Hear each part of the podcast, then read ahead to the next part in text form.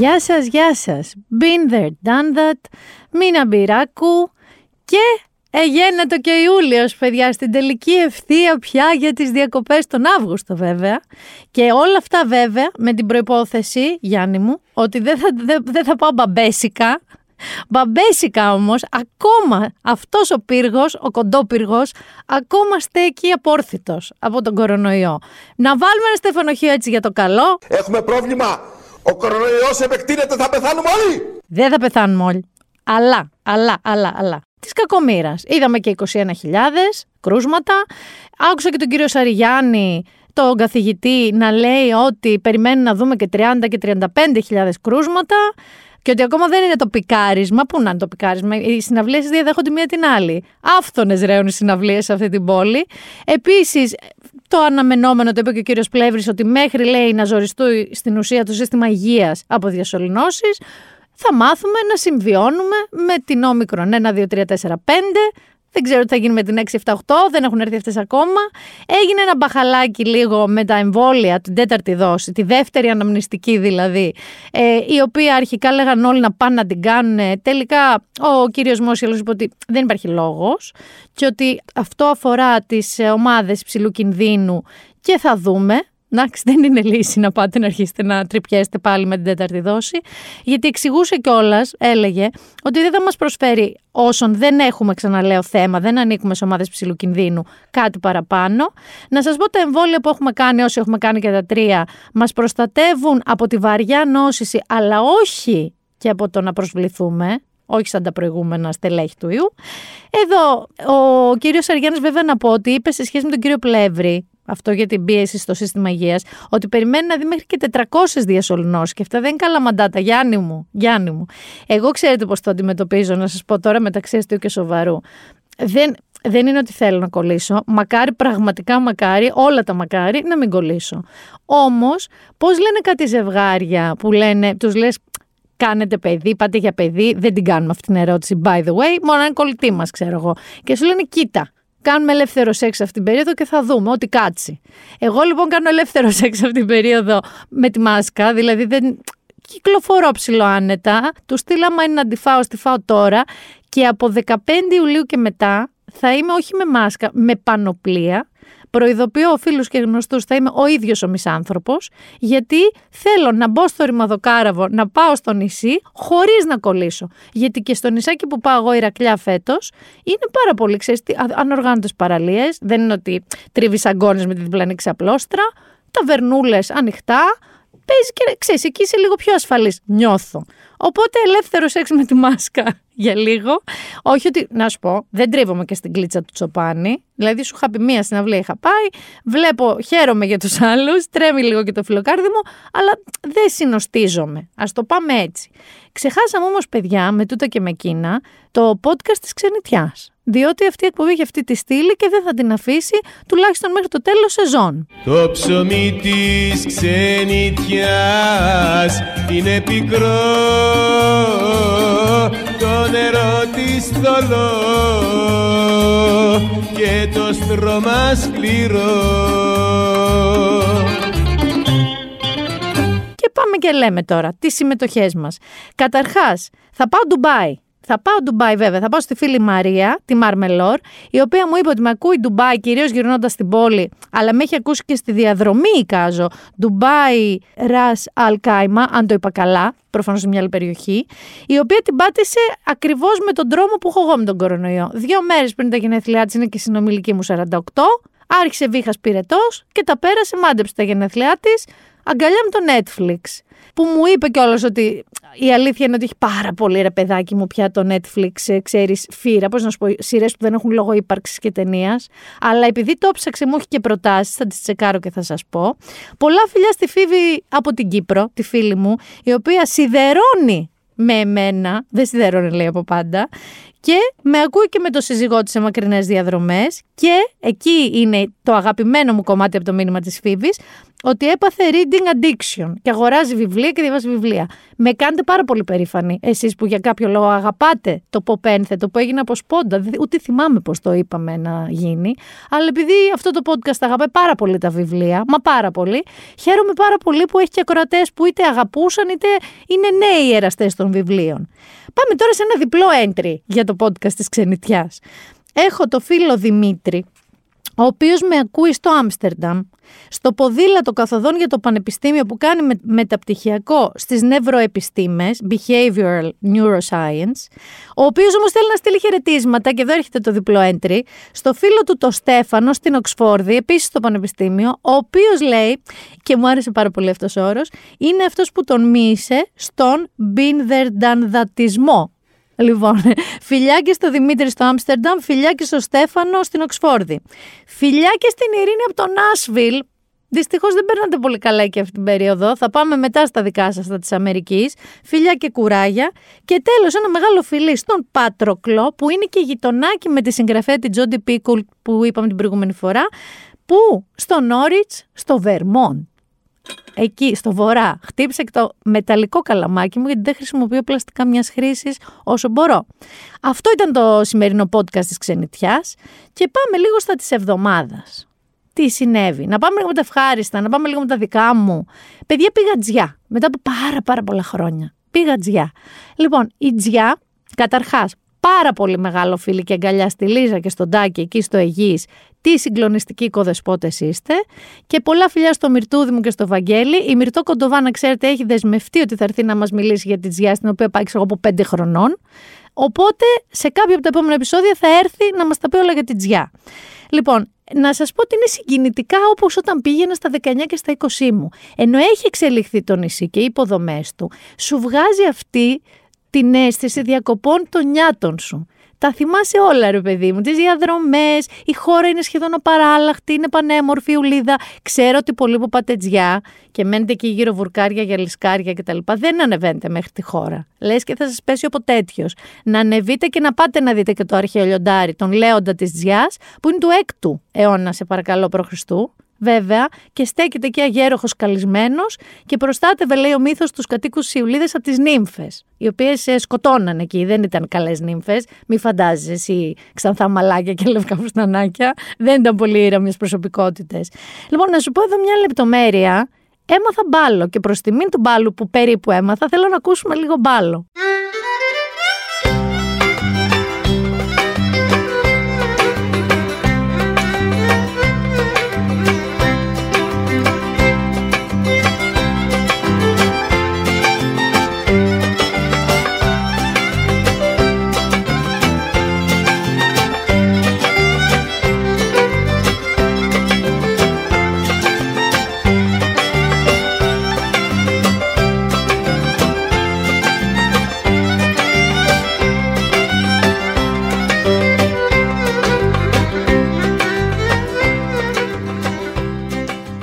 Νομίζω, παιδιά, ότι κάποιες τροφές, όπως οι μπάμιες για παράδειγμα, και κάποια έτσι παραδοσιακή χωρί που τους νομπάρουμε μικροί, όταν λίγο μεγαλώνεις και κοντεύεις εκεί στα μισά της ζωής σου ή το έχεις περάσει τα μισά της ζωής σου, αρχίζεις και εκτιμάς την ωραιότητα των παραδοσιακών χωρών που παλιά μικρός έκανε δεν έκανε rolling. Άμα σου λέγει μάνα να πιάσει κανένα καλά ματιά να 8 ώρα, άσε μας. Άι παράτα μας. Εγώ θα κοπανάω το κεφάλι μου με μετάλλικα. Λοιπόν, γιατί μας φαινόταν ξέρεις, μπανάλ, ντεμοντέ. Παιδιά, τι υπέροχος χώρο είναι ο μπάλος, λοιπόν. Τι ωραίος χορός, ωραία τα βήματα, η λογική του, αυτό με τα ζευγάρια. Πάρα πολύ ωραίος χώρο ο μπάλος. Θα μάθω μπάλο, για κανονικά μου δείξανε και βήματα, έκανα τις φούρλες μου, αλλά θα μάθω κανονικά. Στο καράβι λοιπόν για τζιά, πηγαίνοντας, στο λιμάνι ακόμα, είδα ξέρω 6-7 μηχανές δίας, security, χαμούλης λίγο. Βέβαια, θα είμαι πολύ... δεν είδα τίποτα εγώ από αυτά, τα είδα ο Άρης. Και αφού μου είπες, τι, τι γίνεται, κάποιος θα ανεβεί στο καράβι, λέω, Α, στέλιο ήρθες κατάσταση. Μάντεψε ποιος ήταν στο καράβι μαζί μου. Ο Κυριάκος Μητσοτάκης. Βεβαίως, γιατί αυτό πρέπει να σου συμβαίνει ξημερώματα Σαββάτου όταν μπαίνεις ένα καράβι, να είναι εκεί ο Κυριάκος Μητσοτάκης μαζί σου. Λοιπόν, να σας πω ότι ήταν πολύ αθλητικός. Δεν τον είχα δει έτσι πρόσφατα από κοντά, με τη βερμουδίτσα του και το μακό του. Εδώ έχω ένα ένσταση, διότι φορούσε και καπελάκι ανάποδα. Και θέλω να πω ότι εκτός αν είσαι παιδάκι και σε έχουν αναγκάσει, οι γονείς σου έχουν αναγκάσει όμως να φοράς το καπελάκι ανάποδα, ή ξέρω εγώ είσαι δρομέας, ας πούμε, δεν φοράμε το καπελάκι ανάποδα. Γιατί ενώ κατά τα άλλα ήταν πολύ cool και φιλικός με τον κόσμο και όλα αυτά, γιατί μην, μην ξεχνάτε, έχουμε προεκλογική περίοδο, unofficially, αλλά είναι. Ε, αυτό είναι ε, αυτό που λέμε ένα τσικ πιο μακριά από ό,τι χρειάζεται. Είναι υπερπροσπάθεια να δείξεις cool, να δείξεις νέος, να δείξεις αθλητικός. Όχι, ανάποδα το καπελάκι. Με αφορμή τον Κυριακό Μητσοτάκη και μια ρήμα που δεν περίμενα ότι θα γίνει. Ε, Εσείς οι ενήλικες άνθρωποι, όχι. Αν δεν έχετε λόγο σοβαρό να είναι ανάποδο το καπέλο σας, μην το φοράτε ανάποδα. Εδώ να πω για να μην μου πείτε, να μην μου στείλετε χιουμοριστικά και τι έγινε, φτάσατε με το καράβι. Και... Ναι, φτάσαμε. Αλλά βέβαια στο νησί εμφανίστηκαν μοπμέδουσε που μέχρι τότε δεν είχαν εμφανιστεί. Και έβρεξε και λίγο. Πήγε σε ένα γάμο ο Κυριακό Μητσοτάκη, εκεί μια συνεργάτη του. Έβρεξε και λίγο και στο γάμο, αλλά λίγο. Τόσο όσο ξέρω να χαλάς το μαλλί της νύφης. Όχι κάτι φοβερό. Είπα όμως ε, Κυριακό Μητσοτάκη και ο Κυριακό Μητσοτάκη εκτός από την Τζιά βρέθηκε παιδιά και στη Μαδρίτη. Εντάξει, γιατί ήταν η σύνοδος κορυφής του ΝΑΤΟ. Και εκεί συνέβησαν πράγματα. Πριν πάω όμως στη Σύνοδο Κορυφής του ΝΑΤΟ, θέλω να κάνω μία στάση, ε, το οποίο μου φάνηκε πάρα πολύ αστείο, γιατί πολλοί από αυτούς πήγανε μετά, ήταν και στο ένα και στο άλλο από αυτά τα δύο που θα σας πω. Συναντήθηκαν οι G7, αυτοί οι περίφημοι οι ηγέτες των πιο έτσι, βιομηχανικά αναπτυγμένων χωρών του κόσμου. Ε, και το αγόρι Μπόρις, στη Γερμανία έγινε αυτή η συνάντηση. Το αγόρι Μπόρις, ο Μπόζο, ο Μπότζο, ε, έκανε ένα χιούμορ για τον Πούτιν, πάρα πολύ κακό και καλό μαζί, διότι έκατσε και είπε στους λοιπούς εκεί, ήταν ο Μακρόν, ο Τριντό, ο Μπάιντεν και αυτά, jackets off, jackets off. Και το κοιτάγανε άλλοι, να βγάλουμε τα σακάκια, να βγάλουμε τα σακάκια.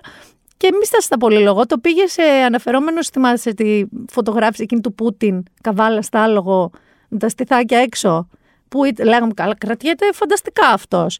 Λοιπόν, είπε, έκαναν χιούμορ αυτοί. Μήπως κάνουμε, βγάλουμε και εμείς την αναμνηστική φωτογραφία των G7, είμαστε γυμνόστιθοι. Ε, και μήπως ποζάρουμε και πάνω σε άλογα, είπε ο Τριντό του Καναδά. Γελάσαν όλοι, αλλά ο Πούτιν τη βγήκε και είπε σε σχέση με αυτό το κακό χιουμοράκι. Βγήκε λοιπόν και είπε ότι καλύτερα όχι, γιατί το θέμα θα ήταν αειδιαστικό διότι πρέπει να τρώτε λιγότερο και να γυμνάζετε περισσότερο. Σε αυτό σκέψτε τους λίγο. Αν εξαιρέσεις τον Μακρόν και τον Τριντό, που είναι και αυτοί έτσι νεολαίοι και πολύ πιο νεολαίοι από τον άλλον και fit, εντάξει, ας πούμε, ο Μπότζο, η μη γυμνός πάνω σε άλογο, φοβάμαι ότι θα συμφωνήσω μετά από πάρα πολύ καιρό σε κάτι με τον Βλάντιμιρ Πούτιν. Συνεχίζω όμως, επανέρχομαι στο δικό μας, τον Κυριακό Μητσοτάκη και τη Μαδρίτη, στην οποία βρέθηκε. Θα μου πεις τώρα, κοπελιά, τι, τι τώρα τις επιτροπές τώρα του ΝΑΤΟ και συναντήσεις. Γιατί, γιατί. Έχει σημασία το γιατί. Διότι πήγε, εντάξει, όλοι αυτοί που περιμέναμε να πάνε, αλλά πήγε και το αγόρι το γειτονικό. Το λίγο έξαλλο τελευταία, το λίγο κόγκσες, το λίγο ήξεις αφήξεις στο θέμα Ουκρανίας-Ρωσίας, για τον Ερντογάν λέω, για τον Ταγίπ. Εντάξει, που δεν ήθελε τη Σουηδία και τη Φιλανδία στο ΝΑΤΟ, γενικά έχει πολλές, πολλές, πολλές, πολλές κόγκσες. Όλο λοιπόν το staging ας πούμε της Συνόδου Κορυφής στη Μαδρίτη είχε λίγο μια δόση επιστροφή του Ασώτου. Σαν ας πούμε το ΝΑΤΟ να αφιέρωσε τώρα σου λέω εγώ στον Ταγί Περντογάν ένα Γιώργο Λεμπέση. Γυρνά πίσω στο τηλεφώνα Πες μου πως υπάρχει ελπίδα ακόμα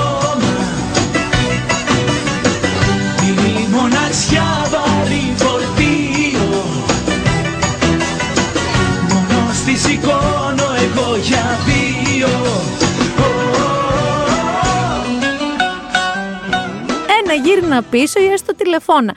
Κάνω παρένθεση, έχω πολλές παρενθέσεις σήμερα να ξέρετε, διότι ο Γιώργος Λεμπέσης, Γιάννη δεν θα λέγαμε καταρχάς τι κάνει αυτή η ψυχή πια, ε; έτσι δεν θα λέγαμε κανονικά. Και το αυτό έχω πάθει εξάρτηση. Αυτό είναι το τραγούδι που βάλαμε τώρα το γύρνα πίσω ή στο τηλεφώνο. Ο Γιώργος Λεμπέσης δεν ανήκει λοιπόν πια σε αυτήν την κατηγορία τι να έχει απογίνει αυτή η ψυχή, διότι ανέβηκε στο Ηρόδιο μαζί με την Bonnie Tyler, μαζί με τον Alice Κούπερ, στη συναυλία που έκανε ο Desmond Child, ένας τεράστιος παραγωγός, συνθέτης, συγχουργός κτλ. Ε, για την επανασύνθεση των ε, μαρμάρων του Παρθενώνα και να εμφανίστηκε ο Γιώργος Λεμπέζ. Δηλαδή λες, χάθηκαν οι τραγουδιστές, χάθηκε ένας μαζονάκι. Και έχω και την ανησυχία, μήπως, δεν ξέρω αν διευκρίνησαν τι εννοούν επανένωση των μαρμάρων, αλλά λίγο μαζί Γιώργο Λεμπέση, δίπλα με άλλη Σκούπερ, μήπως επανενωθούν τα μάρμαρα, αλλά στην Αγγλία τελικά. Μήπως δεν μας δώσουν εδώ αυτά που μας χρωστάνε, να μας πάρουν τα υπόλοιπα, να τα πάνε εκεί. Λοιπόν, κλείνω την παρένθεση όμως, γιατί βάλαμε Γιώργο Λεμπέση, και πάμε πάλι Μαδρίτη που λέμε ότι όντως υποδέχτηκαν τώρα τον Ερντογάν σαν τον Άσοτο. Ο οποίος ήρθε λίγο τύπου ξέρεις, κρατάω κάποια προσχήματα, αλλά είχε δείξει νωρίς τις προθέσεις του, κάνοντας δώρο στην Ουκρανία.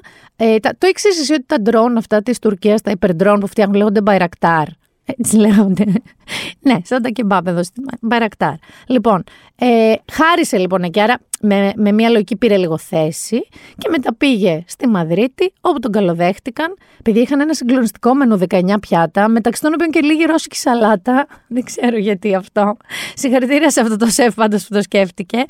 Στην ουσία, είπε τα ναι, είπε ναι, στη Σουηδία και τη Φιλανδία, αλλά για να πει αυτό το ναι, και μάλιστα ο, Στόλ, ο Στόλτενμπεργκ, όλο τον κάνω σαρδάμ αυτόν τον άνθρωπο, είπε ότι μετά και το ναι του Ερντογάν και με μια τριμερή, ένα μνημόνιο μεταξύ των τριών, Τουρκίας, Φιλανδίας, Σουηδίας, που θα σας πω μετά γι' αυτό, θα γίνει άμεσα πια η ένταξή τους, με ταχύτητες φωτός. Οπότε έχουμε αυτό το καλό, γιατί γι' αυτό τον θέλανε.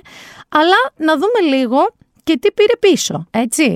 Συμφώνησε λοιπόν με αυτούς. Καταρχάς του μίλησε ο Biden, που θυμάστε το πονάκι του, επειδή ο Μητσοτάκης είχε πάει στο Κογκρέσο και αυτά, και αυτός είχε πάθει μούτρα. Τον πήρε και τηλέφωνο ο Biden και τον είδε και κατηδίαν, δηλαδή με τους υπουργούς εξωτερικών και αμήνη του των δύο χωρών.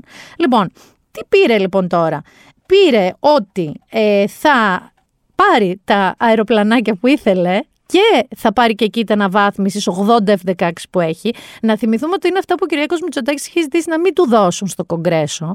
Βέβαια, ο Biden λέει δεσμεύτηκε ότι θα κάνει ό,τι περνάει από το χέρι του. Προσέξτε τώρα, στην Αμερική δεν είναι λίγο όπως σε άλλες χώρες. Α, το είπε ο Πρωθυπουργός, πάρτα. Όχι, πάρτα, κατάλαβες, πάρτα τα αεροπλάνα, όχι πάρτα. Ε, αλλά ότι θα πρέπει να περάσει από το Κογκρέσο. Εκεί είχες σφινώσει και την άλλη φορά η φάση. Και τώρα πρέπει να περάσει από το Κογκρέσο. Άρα στην ουσία ο Biden δεν του είπε θα τα πάρεις, του είπε θα κάνουμε ό,τι πρέπει από το χέρι μας, θα πούμε εμείς στο Κογκρέσο, δώστε τα. Ήταν όμως μια δέσμευση, ας πούμε, τέτοιου τύπου για τον εξοπλισμό. Και τώρα, σε ό,τι αφορά με τις δύο άλλες χώρες, και αυτές συμφώνησαν ότι θα άρουν το εμπάργκο γιατί ούτε αυτοί του πουλούσαν οπλικά συστήματα του Ερντογάν. Καλά, είχε κάνει και τη βλακία και είχε πάρει τους Ρώσους. Οπότε λίγο το ΝΑΤΟ ήταν παιδιά, κάτι γίνεται εδώ πέρα. Έτσι τον είχαν βάλει στον πάγο. Είπανε όμως, εμένα εκεί λίγο με ενοχλεί πάρα πολύ, ε, είπαν ότι θα τροποποιήσουν τους νόμους τους περί τρομοκρατίας. Θυμάστε ότι ο, ο Ερντογάν, η δική του θεωρία δημοκρατίας ήταν να πατάξει την τρομοκρατία. Το πρόβλημα είναι πώ ορίζει κάθε χώρα τι είναι τρομοκρατία. Δυστυχώς δεσμεύτηκαν και θα καταλάβει γιατί λέω δυστυχώς. Η Σουηδία και η Φιλανδία ότι θα στηρίξουν την Τουρκία στη σύγκρουσή της με το Εργατικό Κόμμα ε, του Κουρδιστάν και, με, και θα, θα πάψουν να υποστηρίζουν επίσης ε, τις Συριακές Δυνάμεις Προστασίας του Λαού ένα άλλο κόμμα. Ε, αυτό είναι ένα μεγάλο θέμα για μένα, λίγο με τους Κούρδους ειδικά. Και μάλιστα στη Σουηδία έχει δημιουργηθεί ένα μεγάλο σούσουρο και ανησυχία, γιατί έχει τεράστια κουρδική κοινότητα η Σουηδία. Ε, δεν νομίζω ότι έχουν πει κάτι για εκδόσεις ανθρώπων, αλλά παρόλα αυτά αυτό, αυτή η αναγκαστική δέσμευση για να πει ο Ερντογάν το πολυπόθητο ναι, είναι λίγο σου κλωτσάει. Ε, δηλαδή, εγώ αυτό μου ανησυχεί περισσότερο. Σε κάθε περίπτωση, ο Biden ζήτησε από τον Ερντογάν ηρεμία στο Αιγαίο. Ωραία. Ε, και ηρεμία και στη Βόρεια Συρία. Εδώ λοιπόν υπάρχει ένα θέμα. Γιατί ηρεμία στο Αιγαίο, αλλά τι έχει συμβεί Γιάννη μου εντωμεταξύ; Το ξέρεις εσύ το Τουρκατζίαν. Το ξέρεις. Ε; Turkagian λοιπόν, coast of happiness. Και δεν είναι κάτι που άντε το λέμε εμείς. Όχι, όχι, όχι. Το λέει η επίσημη καμπάνια τουρισμού της Τουρκίας. Δηλαδή λέει Τουρκοαιγαίο, με τεράστια κεφαλαία γράμματα και μια καρδούλα, cost of happiness. Και ναι, ωραία, θα αφήσεις την ψέριμο ήσυχη η Κάζο Ερντογάν μετά από αυτή τη σύσκεψη κορυφής του ΝΑΤΟ. Όμως, τι γίνεται με αυτό το Τουρκατζίαν, πώς έγινε, πώς γέννη, πώς την πατήσαμε εμείς έτσι; Η Τουρκία λοιπόν, να σας πω τι γίνεται, γιατί δεν είναι ότι μπορεί να το χρησιμοποιεί μέχρι το 2031 αυτό τον, τον τίτλο. Και θα σας πω τι. Είναι εμπορικό σήμα. Αυτό κατοχύρωσε. Δηλαδή, η Τουρκία ζήτησε από την Ευρωπαϊκή Ένωση και από τη ΣΥΠΑ να κατοχυρώσει το εμπορικό σήμα τον όρο Τουρκατζίαν και να το χρησιμοποιήσει δηλαδή στην καμπάνια της ή όπου τέλος πάντων θέλει. Οι ΙΠΑ είπανε όχι, Ηνωμένες Πολιτείες Αμερικής. Όμως η Επιτροπή Δικαιωμάτων Πνευματικής Ιδιοκτησίας της Ευρωπαϊκής Ένωσης το ενέκρινε. Και μάλιστα θέλω να σας πω το έχει εγκρίνει, όχι τώρα. Δεν έγινε ξαφνικά. Απλά τώρα ανασύρθηκε το πρόβλημα. Είναι από το Δεκέμβριο του 2021 έχει γίνει αυτή η έγκριση. Όπως καταλαβαίνετε λοιπόν, ναι, όλα καλά στη Μαδρίτη. Είπανε στον Ερντογάν, κάτσε ήρεμος, ας την ψέριμο, μη σκέφτεσαι την ψέριμο, ας τους ήσυχους ανθρώπους. Αλλά εντωμεταξύ αυτός έχει την επίσημη, σαν του ΕΟΤ που λέμε, την καμπάνια που λέει Turk Aegean Coast of Happiness. Τι απόνερα έχει δημιουργήσει αυτό εδώ, τι έχει δημιουργήσει; Ε, δε. Ψάχνουν να δούνε γιατί όποιοι είναι στις ευρωπαϊκές, ας πούμε, ε, στο γραφείο αυτό το ευρωπαϊκό των ε, πνευματικών ιδιοκτησιών, αν υπάρχει κάποιος Έλληνας εκεί, γιατί δεν ειδοποιήθηκαν οι άνθρωποι στο Υπουργείο του Άδωνη Γεωργιάδη, άρα και ο Άδωνης Γεωργιάδης, και πώς έγινε αυτό. Ο εκπρόσωπος της κυβέρνησης είπε ότι δεν ε, είναι ότι δημιουργεί διπλωματικό επεισόδιο, αλλά είναι επιθετική ρητορική και επιθετική πρακτική και τέλος πάντων θα κάνουν κάποια ένσταση. Ο Άδωνης Γεωργιάδης τώρα έδωσε μια ραδιοφωνική συνέντευξη και είπε ότι είναι αμήχανος, λίγο λέει, και λυπάται πάρα πολύ για αυτό που συνέβη. Σας διαβάζω τι είπε. Ζητώ συγγνώμη από όσους στεναχώρησα για το ότι συνέβη αυτό το πράγμα, αλλά δεν είχα καμία απολύτως ενημέρωση. Το έμαθα αφού είχε συμβεί. Άλλαξε όμως μετά στην πορεία λίγο η διάθεση του Άδωνη και αιτία δεν είναι άλλη από τη συνέντευξη που παραχώρησε ο Αλέξης Τσίπρας στο Open, όπου μεταξύ άλλων έθιξε όλο αυτό το θέμα με το Τέρκ και ότι αν ας πούμε είπε ότι ήταν δεινή ήττα αυτό που συνέβη στη Μαδρίτη στον Κυριακό Μητσοτάκη και ότι αν του είχε συμβεί αυτό στον ίδιο τον Αλέξη Τσίπρα θα ξεκίναγε με τα πόδια να έρθει από τη Μαδρίτη.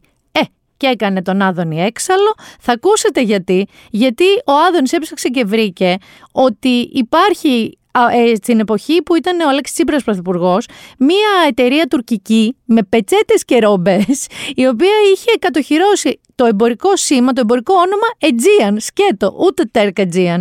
Λοιπόν, φυσικά και έφερε φουρτούνες στο Τέρκ Aegean και φυσικά μερικές από αυτές τις φουρτούνες είναι πολύ αστείες. Πάμε να ακούσουμε και τη δήλωση που άναψε φωτιές του Αλέξη Τσίπρα και την αντίδραση του Άδωνη Γεωργιάδη. Αυτό το οποίο λέω είναι ότι χθες υποστήκαμε μια δεινή διπλωματική ήττα. Αυτό το οποίο λέω είναι ότι αν ήμουν εγώ πρωθυπουργός και ήμουν στη Μαδρίτη χθες και συνέβαινε αυτό, και αν την ίδια στιγμή είχαμε την κατοχήρωση από την πλευρά της Τουρκίας του Τουρκοαιγαίου ως μπράντα διαφημιστική, του Τουρκετζίαν και ήμουν εγώ πρωθυπουργός, θα γυρνούσαμε τα πόδια από τη Μαδρίτη. Αυτό λέω. Άκουσα χθες λοιπόν τον κύριο Τσίπρα, ο οποίος συνέντευξή του είπε, αν συνέβαινε επί των ημερών του αυτό με τον Τουρκετζίαν, θα γίνει να γελάει από τη Μαδρίτη με τα πόδια. Ο λαός μας όμως κύριε συνάδελφε έχει μια παροιμία. Ο κλέφτης και ο ψεύτης τον πρώτο χρόνο χαίρεται. Διότι κάνω μια έρευνα στην υπηρεσία διαπιστώσαμε ότι το 2018 δυστυχώς και το 2018 είναι κυβέρνηση ο ΣΥΡΙΖΑ και πρωθυπουργός ο κύριος Τσίπρας μια τουρκική εταιρεία στον ίδιο ακριβώς Ευρωπαϊκό Οργανισμό Πνευματικών Δικαιωμάτων κατοχύρωσε όχι τον όρο Τούρκ αλλά τον όρο Αιτζίαν.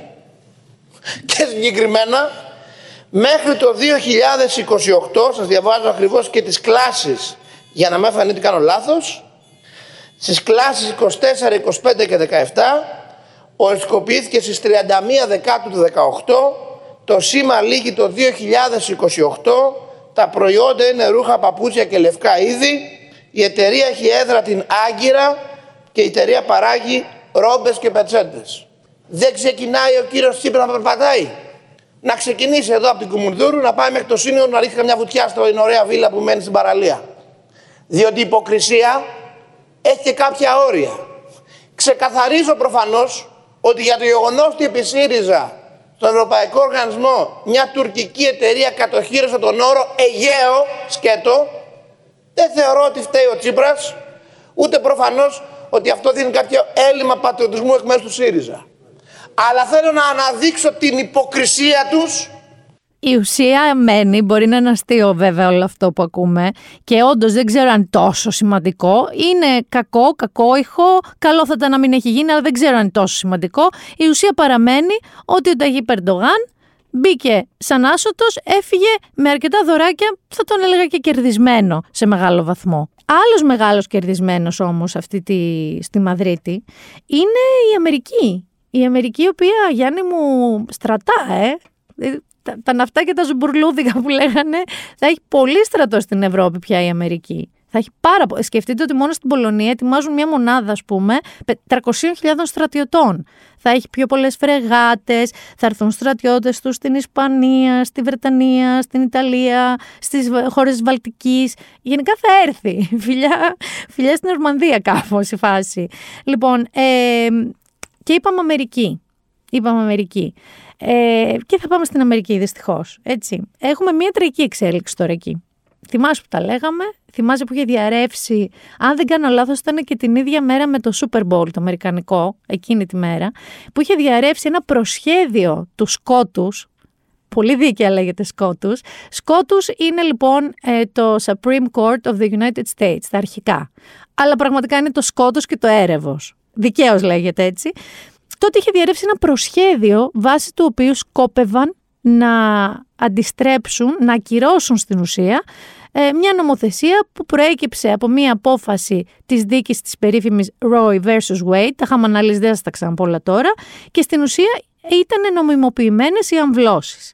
Αποφάσισαν λοιπόν αυτοί να το ακυρώσουν την τότε απόφαση, άρα τι σημαίνει αυτό πρακτικά, ότι σε πολλές πολιτείες και θα σας πω και σε ποιες, θα ποινικοποιηθεί η άμβλωση. Αν μια γυναίκα δηλαδή επιλέξει να κάνει άμβλωση, είναι παράνομη, μπορεί να φυλακιστεί. Το ίδιο και ο γιατρός ο οποίος θα της κάνει την άμβλωση. Αυτά λοιπόν οι καμαρωτές αυτές πολιτείες, για τις οποίες δεν μπορώ να σας πω ότι έχω και κάποιο απορία, oh, πώς έγινε, γιατί δεν είναι, ξέρω εγώ, μέσα η Καλιφόρνια ή η Νέα Υόρκη. Είναι το Άρκανσο, είναι το Κεντάκι, είναι η Λουιζιάννα, είναι το Μιζούρι, είναι η Οκλαχώμα, Οκλαχώμα City, not so pretty, έτσι, South Dakota, Utah, Idaho, Mississippi, North Dakota και δύο Dakotas είναι εκεί. Τενεσί, Τέξας, γι' αυτό έλεγα στη φίλη μου με το Nashville εκεί, και το Wyoming. Δηλαδή είναι πολιτείες που δεν θα πέσουμε και από τα σύννεφα. Τώρα, το πρόβλημα όμως εκεί είναι το εξής. Τα είχαμε ξαναπεί. Ποιες θα πλήξει, ποιες γυναίκες θα πλήξουν η απόφαση αυτή να ποινικοποιηθεί η άμβλωση. Φυσικά θα πλήξει τις φτωχές γυναίκες, φυσικά θα πλήξει τις γυναίκες τη μαύρης κοινότητας, τις λατινόφωνες γυναίκες, θα πλήξει γενικά διάφορες μειονότητες και ανθρώπους οι οποίοι δεν μπορούν να αντιδράσουν. Διότι μία, ας πούμε, γυναίκα η οποία έχει μια οικονομική άνεση θα πάει απλά σε μια άλλη πολιτεία. Ok, okay, ok. Okay. Εδώ να βάλουμε μία Αλεξάντρια Οκάζιο Κορτέζ, που είναι βουλευτής ας πούμε στις ΗΠΑ, η οποία είναι πολύ αυτό που λέμε outspoken, έντονη στις τοποθετήσεις της και όταν πια ανακοινώθηκε ότι ακυρώνεται αυτή η απόφαση ή τότε άρα και η νομοθεσία που κάλυπτε τις γυναίκες που θέλουν να κάνουν άμβλωση, προέβη στο δρόμο σε μία από τις διαμαρτυρίες στην εξής αποκάλυψη.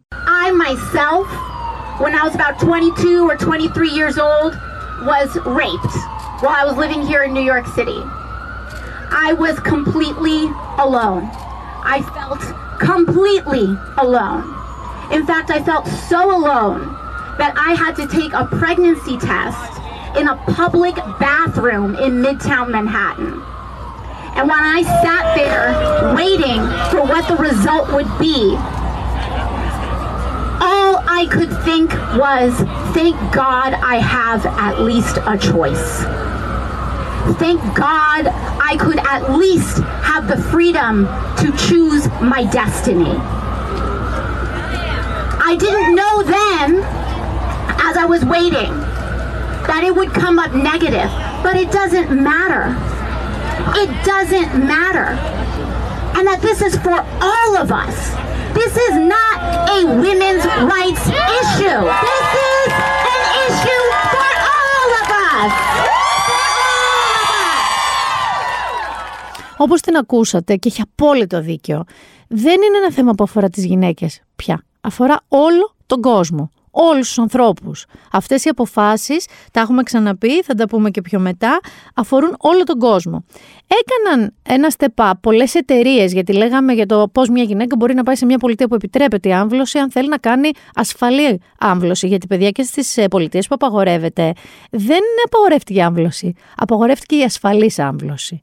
Διότι και πολύ παλιότερα, πριν από την απόφαση στη δίκη Roe vs. Wade, γινόντουσαν, απλά ξέρεις πώς γινόντουσαν σε υπόγεια, από μη αναγκαστικά γιατρούς, ε, με πάρα πολύ κακές συνθήκες από άποψη ε, αντισηψία κτλ.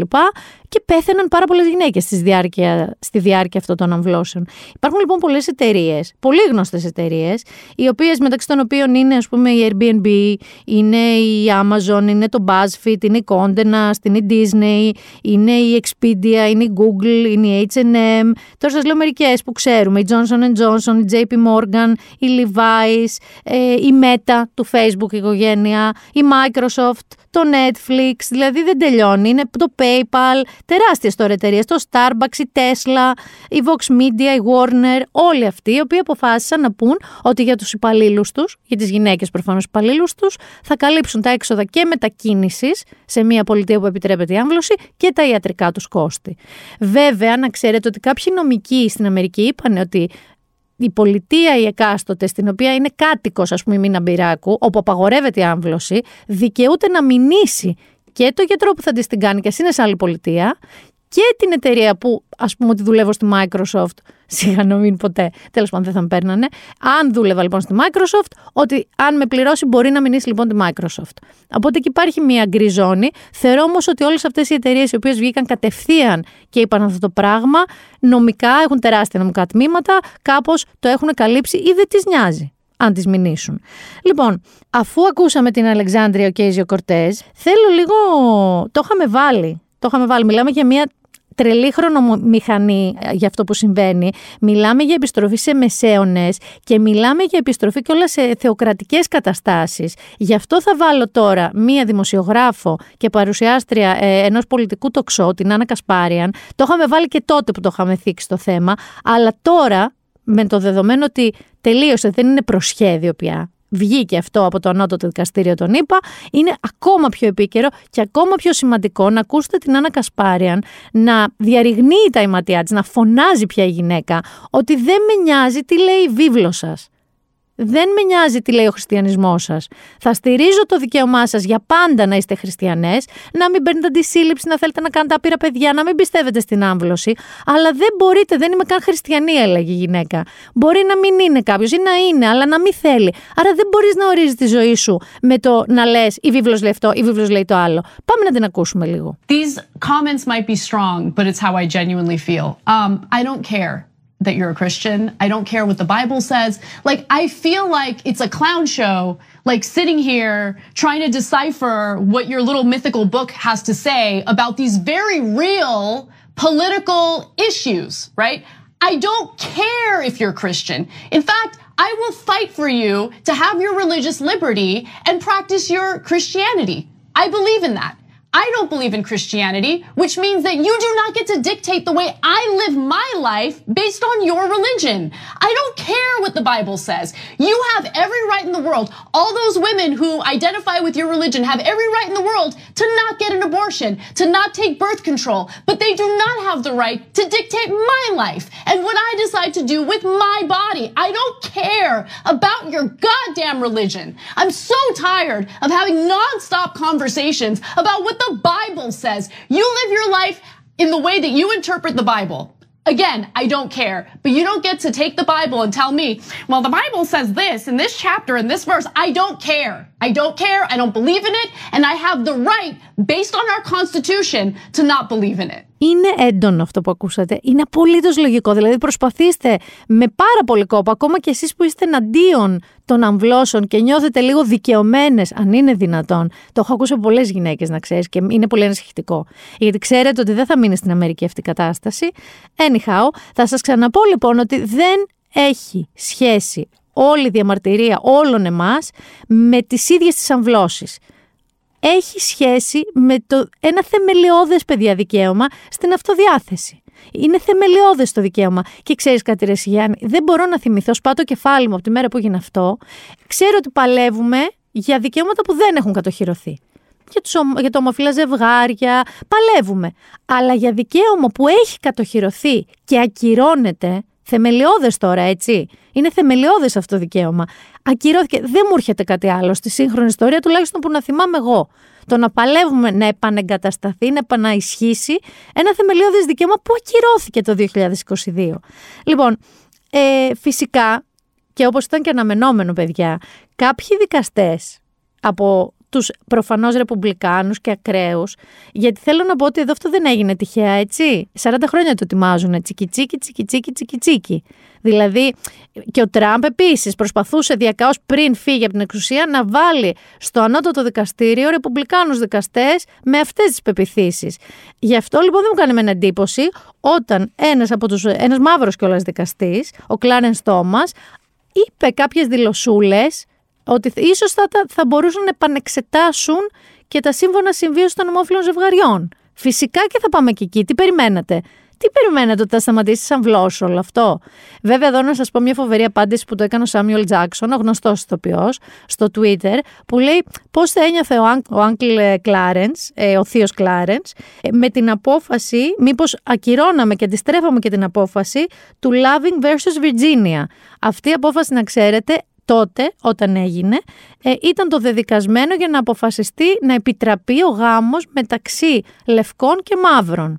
Οπότε, γιατί ο Κλάρενς Τόμας είναι παντρεμένος με μια λευκή γυναίκα, η οποία είναι μια θρησκόληπτη τρελή κανονική, δεν καταλαβαίνεις, η οποία μάντεψε σε ποιανού το πλευρό ήταν. Και τον βοήθησε, τον βοηθούσε τότε που προσπαθούσε να μην δεχτεί το εκλογικό αποτέλεσμα το Κογκρέσο. Το γαριδάκι. Φυσικά και το γαριδάκι. Και θα έρθουμε στο γαριδάκι, γιατί το γαριδάκι, παιδιά, περνάει πολύ δύσκολα ο Ντόναλτ Τραμπ στην Αμερική. Θα σταθώ σε ένα μόνο ακόμα έτσι celebrity tweet, που είναι της πολυαγαπημένη μου Bette Midler, της ηθοποιού και κομικού, η οποία tweetαρε ότι είναι η ώρα να απαγορεύσουμε και το Viagra, γιατί αν η εγκυμοσύνη είναι θέλημα Θεού, και γι' αυτό άρα είναι αμαρτία να το ρίχνουν οι γυναίκες, τότε το ίδιο θέλημα Θεού είναι και το, θα το πω όπως το γράφει, limp dick, το οποίο είναι το πεσμένο σου μόριο. Και είμαι σίγουρη ότι ειδικά αυτό το tweet, εάν ο Ντόναλτ Τραμπ είχε ακόμα το account του, θα τον έκανε έξαλλο. Πριν πάμε εκεί, θέλω λίγο να, να σας βάλω ένα απόσπασμα του Κέντρικ Λαμάρ, που στη συναυλία του στο Glastonbury που έγινε, μια τεράστια συναυλία, είχε ήδη ανακοινωθεί αυτή η αντιστροφή της απόφασης Roy vs. Wade. Τραγούδισε λοιπόν σαν τελευταίο κομμάτι το Savior, φορώντας ένα αγκάθινο στεφάνι, μάλιστα από διαμάντια το προκειμένο, ε, με αίματα να τρέχουν πάνω του και ακούστε λίγο πόσο συγκλονιστικός είναι.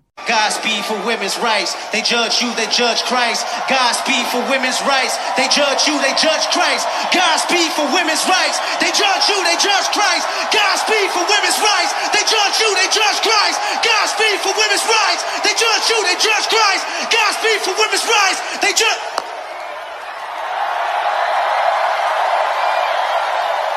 Εκεί που διακόπτεται το να φωνάζει Godspeed for women's rights, they judge you, they judge Christ, άφησε το μικρόφωνο και έφυγε, ενώ ήταν όλοι του χορευτές στη σκηνή ακίνητοι και ενώ το πλήθος από κάτω παραλυρούσε. Λοιπόν, πολύ βέβαια δεν θα μπω τώρα να σας πω πόσοι διάσημοι και πόσοι άνθρωποι γνωστοί, όχι μόνο από τη showbiz, αλλά και από την πολιτική και συγγραφείς και όλα, ε, πήραν θέση εναντίον αυτού του εκτρώματος που συμβαίνει αυτή τη στιγμή στην Αμερική. Θα αντίθετα, θα ελαφρύνω λίγο το κλίμα, βάζοντας ένα ακόμα ηχητικό από τη σειρά Veep, τη Julia Louis Dreyfus, η οποία ήταν η Veep, η οποία είχε πει αυτή τη μαγική ατάκα. If men got pregnant, you could get an abortion at an ATM. Let's state the obvious.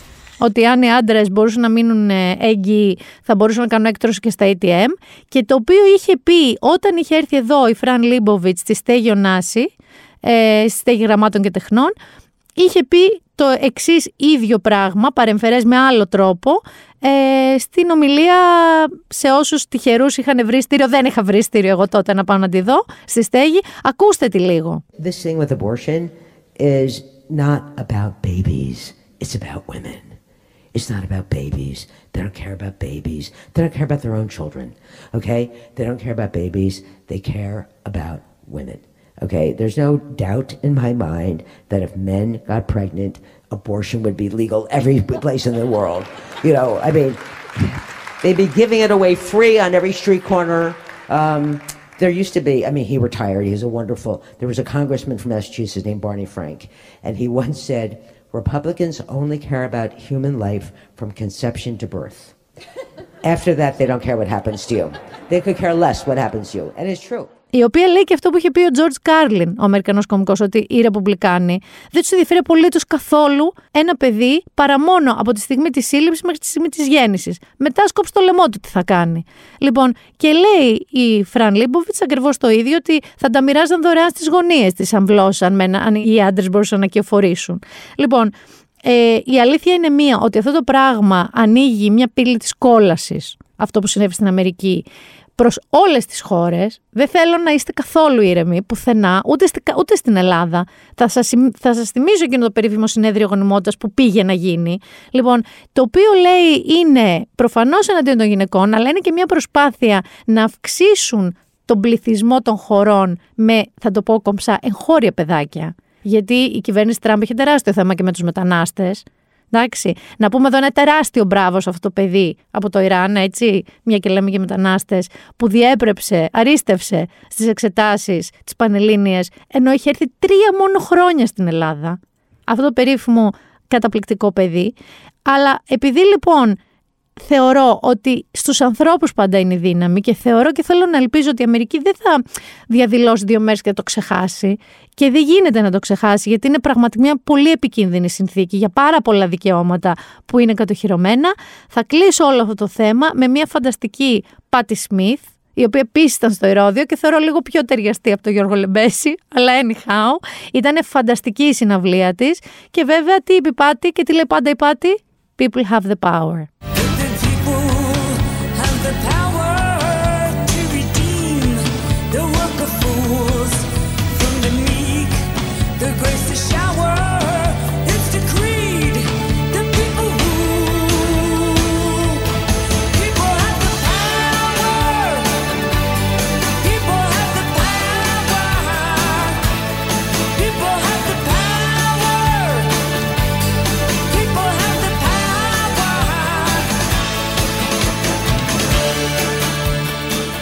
Σας είπα όμως πριν ότι όλα αυτά που συνέβησαν στην Αμερική, ότι δεν είναι τυχαία. Ότι είναι μια διαδικασία σιωπηλή, ύπουλη, υπόγεια, που συμβαίνει εδώ και χρόνια. Εντάξει.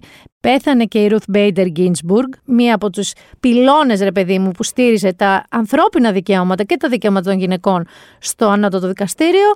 Και εκεί λοιπόν το γαριδάκι είχε κάνει πάρτι. Σας είπα όμως ότι το γαριδάκι δεν περνάει εύκολα. Ξέρεις γιατί, Γιάννη, μου θυμάσαι εκείνη τη μαγεία τον Ιανουάριο; Πού είχε μπει αυτό το βυσονόπεδο, αυτός ο Μπλεκ μέσα στο Καπιτόλιο μαζί με κάτι άλλα ψεκασμένα το μήνυα, με όπλα όμως που είχαμε και νεκρούς να σου θυμίσω. Που δεν πιστεύαμε ότι βλέπουμε στα μάτια μας ανεμόσκαλε στο Καπιτόλιο να ανεβαίνουν άνθρωποι με τσεκούρια, σφυριά, προβιές, κάτι σαν τον Μπίβι και τον Μπάτχετ, κάτι Κιουάνων, κάτι ό,τι να είναι. Και τότε ο Τραμπ ήταν. Περίμενε βέβαια δύο-τρεις μέρες να εκφράσει ότι τον αποτροπιασμό του και να πει ότι πρέπει να γυρίσουν σπίτι τους, γιατί δεν είναι ωραία πράγματα αυτά, όχι και τίποτα έντονο. Άκου τώρα τι έγινε. Άκου τώρα τι έγινε.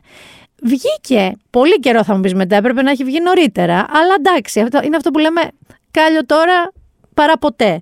Βγήκε λοιπόν μία βοηθός του Chief of Staff του, εντάξει, του Τραμπ, η οποία λέγεται Cassidy Hutchinson και κατέθεσε μπροστά σε επιτροπή, σε ειδική επιτροπή που ερευνά αυτά τα γεγονότα του Καπιτολίου στις 6 Ιανουαρίου, η οποία μαντέψτε τι είπε. Πάμε να ακούσουμε λίγο ένα πολύ μικρό απόσπασμα για να καταλάβετε πού κινείται η κατάθεσή της. Tony proceeded to tell me that when the president got in the beast, he was under the impression from Mr. Meadows that the off the record movement to the Capitol was still possible and likely to happen, but that Bobby had more information. So once the president had gotten into the vehicle with Bobby, he thought that they were going up to the Capitol. And when Bobby had relayed to him, we're not, we don't have the assets to do it, it's not secure, we're going back to the West Wing. The president had very strong, a very angry response to that. Tony described him as being irate. The president said something to the effect of, I'm the effing president, take me up to the Capitol now. To which Bobby responded, Sir, we have to go back to the West Wing. The president reached up towards the front of the vehicle to grab at the steering wheel. Mr. Engel grabbed his arm, said, Sir, you need to take your hand off the steering wheel. We're going back to the West Wing. We're not going to the Capitol. Mr. Trump then used his free hand to lunge towards Bobby Angle. And Mr. when Mr. Renato had recounted this story to me, he had motioned towards his clavicles. Είπε λοιπόν η γυναίκα ότι εκείνη την μέρα που γινόντουσαν όλα αυτά, ότι ο Τραμπ της τα είπε ο επικεφαλής της ασφάλειας του, ο οποίος ο ίδιος λούστηκε το fear and loathing, το meltdown, την παράνοια που έπιασε τον Τραμπ, ο οποίος λοιπόν Τραμπ μπήκε στο αυτοκίνητό του για να πάει στο Καπιτόλιο. Ήτανε μέσα ο επικεφαλής της ασφάλειας του προφανώς. Και τον ενημερώνει λοιπόν ότι γίνονται αυτά στο Καπιτόλιο, δεν υπάρχει περίπτωση να πάμε, Ντόναλντ μου, γυρνάμε στο West Wing, στη δυτική πτέρυγα. Και παθαίνει, λέει ο Τραμπ αφρίτα, τε πετάγεται μπροστά, προσπαθεί να του πιάσει το τιμόνι, λέγοντας I'm your fucking president. Ο επικεφαλής ασφαλείας του σοκαρισμένος του λέει «Σας παρακαλώ κύριε μου, remove λέει your hands from the steering wheel από το τιμόνι» και εκεί τα βλέπει ακόμα πιο κόκκινα ο Τραμπ και τον βουτάει λέει εδώ από την κλίδα τον άνθρωπο. Μετά, αφού αναγκαστικά τον γυρίσανε πίσω, δεν το είναι στο ηχητικό που ακούσατε, αλλά υποτίθεται ότι ο Τραμπ από τα νεύρα του, μου πήραν το πιφτέκι μου φάση, πέταξε στον τοίχο το φαγητό του, και αυτή η κοπέλα αναγκάστηκε να το μαζέψει, έβριζε θέους και δαίμονες, γενικά ήταν εκτός αυτού. Λοιπόν, και βέβαια συνεχίζει την κατάθεσή της, λέγοντας ότι φυσικά και γνώριζε ότι είχαν όπλα αυτοί που πήγαν, πήγαν να μπουν στο Καπιτόλιο. Ότι γνώριζε πολλά από αυτά. Θέλω να σας πω ότι με αυτά και με Κίνα κατάφερε να χάσει μέχρι και την υποστήριξη του καναλιού που θα μπορούσε να είναι και δικό του. Θα μπορούσε να λέγεται Donald Trump, δηλαδή του Fox, όπου ο βασικός τους ο παρουσιαστής, ο Μπρέντ Μπάιερν, αν δεν κάνω λάθος, κάπως έτσι λέγεται, ο πολιτικός σχολιαστής τους, είπε ότι τα πράγματα για τον Τραμπ είναι δύσκολα, ότι η κατάθεση της Κάσιντ είναι jaw dropping, ότι σου πέφτει το σαγόνι, και το παρομοίασε με το Watergate, που σημαίνει ότι το αγαπημένο πορτοκαλί παιδάκι του Fox δεν είναι πια τόσο αγαπημένο. Πώς αντέδρασε, λες εσύ τώρα, Ντόναλτ; Τι θα μπορούσε να κάνει; Καταρχάς, θα, θα έκανε αυτό που λέμε Twitter Storm. Όχι, γιατί τον έχουν πετάξει απ' έξω από το Twitter. Και σας θυμίζω ότι έχει κάνει το δικό του social medium, το οποίο λέγεται Truth Social. Που σε αυτό εδώ το podcast έχουμε αναφέρει ότι το έχει αφήσει στη μοίρα του και έβριζε ανατακτά χρονικά διαστήματα τους executives, ας πούμε, που είχε εκεί, γιατί δεν πάει καλά. Εκεί λοιπόν είναι το μόνο μέρος που μπορούσε να γράψει και έγραψε 12 posts. Θυμάστε τα παραλυρήματά του, χρυσές εποχές Twitter. Απλά το έκανε στο δικό του ε, social medium, το οποίο τι λέει, την κοπελιά την Κάσιντι. Τι λέει, sick and fraudulent, δηλαδή ψεύτρα. Fake story, όλο αυτό που είπε λέει γιατί το φαγητό που πέταξε στον τοίχο, γιατί άντε και εγώ το πέταξα, εγώ αυτή δεν την ξέρω καν λέει. Γιατί μου το μάζεψε αυτή; Από, άκου τώρα επιχείρημα. Ε, την είπε total phony, leaker, ότι διέρευσε πράγματα, bad news. Σχολίασε το γράψιμό της, το handwriting, λέγοντας ότι δείχνει ότι είναι τρελή από το handwriting.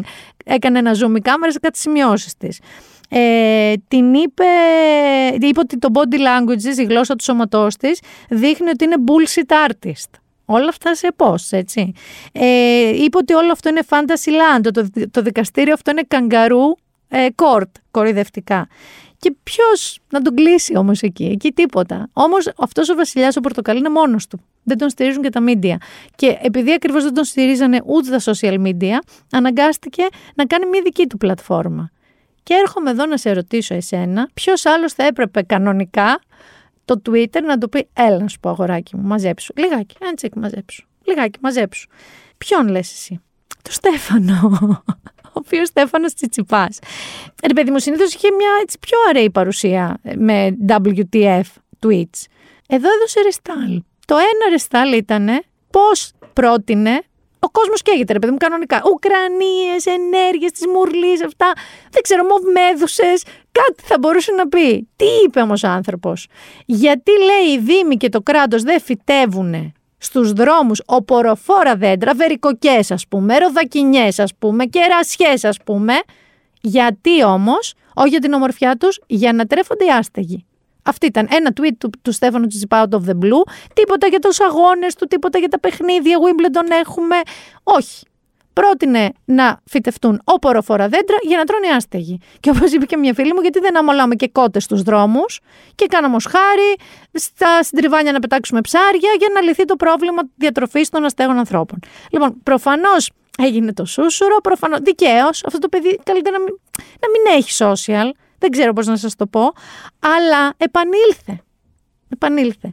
Διότι αφού τελειώνει αυτό το, η βοή των οποροφόρων δέντρων, Ενώ έχει ξεκινήσει το Wimbledon, να το δείτε by the way, έτσι μεγάλο τουρνουά, καταπλη... έχουν πάει όλοι οι παίχτες, χαμός θα γίνει. Ήρθε η στιγμή που το BBC Sport του ζήτησε και τον ρώτησε κάτι μία δημοσιογράφος σε σχέση με την κόμη του, με τα μαλάκια του. Αυτά τα ωραία μαλάκια του Τσιτσιπά. Πάμε να ακούσουμε τι απάντησε. I spent 20 minutes combing it. I shampoo it twice and then comes my hair mask. Olive oil is always being uh, put very gently on my hair. Right before I sleep, I always make sure to put some baby oil in combination with some Greek oregano. We call this the Titi hair routine every day. Λοιπόν, 20 λεπτά ασχολείται μαζί τους. Ούτε εγώ δεν ασχολούμαι 20 λεπτά που έχω μαλλιά ραπουνζέλ μέχρι τη μέση. Τα χτενίζει και τα λούζει δύο φορές, αλλά μετά τι κάνει; Κάνει βάσκα με ελαιόλαδο. Και μετά τι κάνει; Πριν κοιμηθεί βάζει baby oil με ρίγανη. Με ελληνική ρίγανη. Δεν ξέρω αν αυτό ήταν μια προσπάθεια του να προωθήσει τα τοπικά ελληνικά προϊόντα, τον τάκο, τη χωριάτικη, καταλαβαίνετε τι έχει γίνει με memes, καταλαβαίνετε τι έχει γίνει με ατάκες. Δηλαδή ότι τα φτιάχνει, λέει, ότι τη μια κοπέλα και τη χωρίζει λέγοντάς της, μου έβγαλε στο λάδι. Δηλαδή είναι πολλά αυτά που μπορούν να υποθούν. Θέλω να σας πω βέβαια εδώ ότι το Lady Like, επειδή είναι το Lady Like, έκανε την έρευνα και γιατί θα σας πω, έκανε όμως την έρευνα και όντως να ξέρεις ότι η άγρια ρίγανη, άμα θες να μακρύνεις τα μαλλιά σου, σε ένα μείγμα με baby oil και ελαιόλαδο ή και όλα αυτά μαζί, ναι, λούζεσαι με τα παιδιά, μπορείς, μπορούν να βγουν τα λάδια από το κεφάλι, όχι εύκολα, αλλά μπορείς. Λοιπόν, κάνουν θαύματα στο να μακρύνει το μαλλί. Γιάννη μου, βέβαια. Το Lady Like το ψάξε.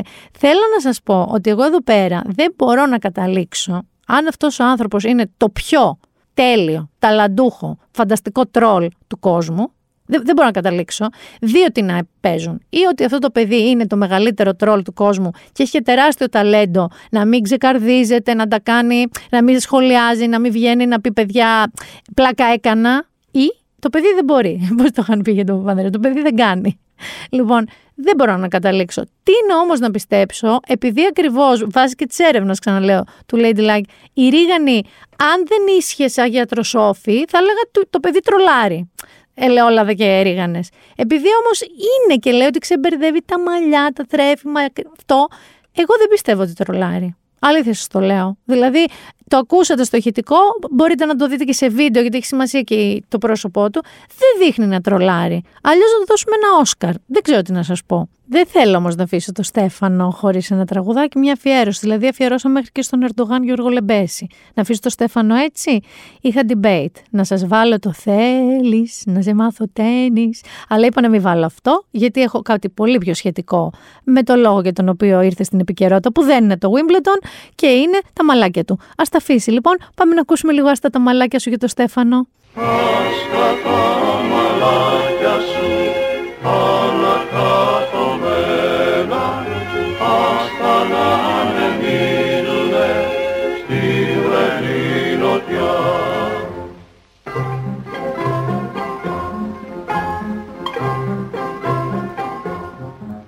Και το άλλο που θέλω να θίξω και δυστυχώς δεν είναι ευχάριστο είναι αυτή η ιστορία με το Αττικό Ζωολογικό Πάρκο. Με τον Χιμπατζή. Με τον ε, Μπαζού. Γιατί είχε και όνομα αυτός ο Χιμπατζής. Με τον 27χρονο ε, Χιμπατζή, ο οποίος το έσκασε από τα ηλεκτροφόρα καλώδια της περίφραξή του, ε, σύρματα, και τον πυροβόλησαν. Πολύ απλά. Αυτό έγινε μέσα σε πολύ μικρό χρονικό διάστημα. Οι φωνές ήταν γιατί δεν του έριξαν αναισθητικό για να καταφέρουν να τον μαζέψουν, να τον πάνε πίσω στο χώρο περίφραξης, που πραγματικά αυτός ο χώρος περίφραξης ούτε εμείς δεν θα αντέχαμε να ζούμε, όχι ζώα της άγριας φύσης. Ε, από ό,τι είδα έχει εμπλακεί υπέρ των ε, ομάδων ε, δικαιωμάτων των ζώων κτλ. Ε, ο Αλέξης Κούγιας για να διερευνήσει κατά πόσο τα πρωτόκολλα που ακολουθήθηκαν σε αυτή την περίπτωση ήταν αυτά που έπρεπε. Εγώ αυτό που θέλω να σας πω σε αυτή την ιστορία είναι ένα, είναι το ότι είναι παράδεκτο αυτό που συνέβη, αλλά είναι παράδεκτο ότι υπάρχουν αυτά τα μέρη. Αν εσείς διασκεδάζετε με το να βλέπετε ένα δελφίνι να πηδάει, έχουν πεθάνει άπειρα ζώα, έτσι, δεν είναι ο μόνος, και τζάγκουαρ τους έχουν φύγει και τα έχουν πυροβολήσει. Τις προάλλες πρόσφατα τους τόσκασαν κάποια πουλιά γιατί κατέρευσε μια στέγη. Και δεν λέω μόνο για αυτούς, λέω γενικά. Καταλαβαίνω ότι θέλετε να δείξετε στα παιδιά σας περισσότερο, γιατί δεν θεωρώ ότι ενήλικες πάμε μόνοι μας να το δούμε. Με παιδιά πάτε περισσότεροι. Να δουν τα δελφίνια από κοντά, να δουν τι καμιλοπαρδάλε από κοντά.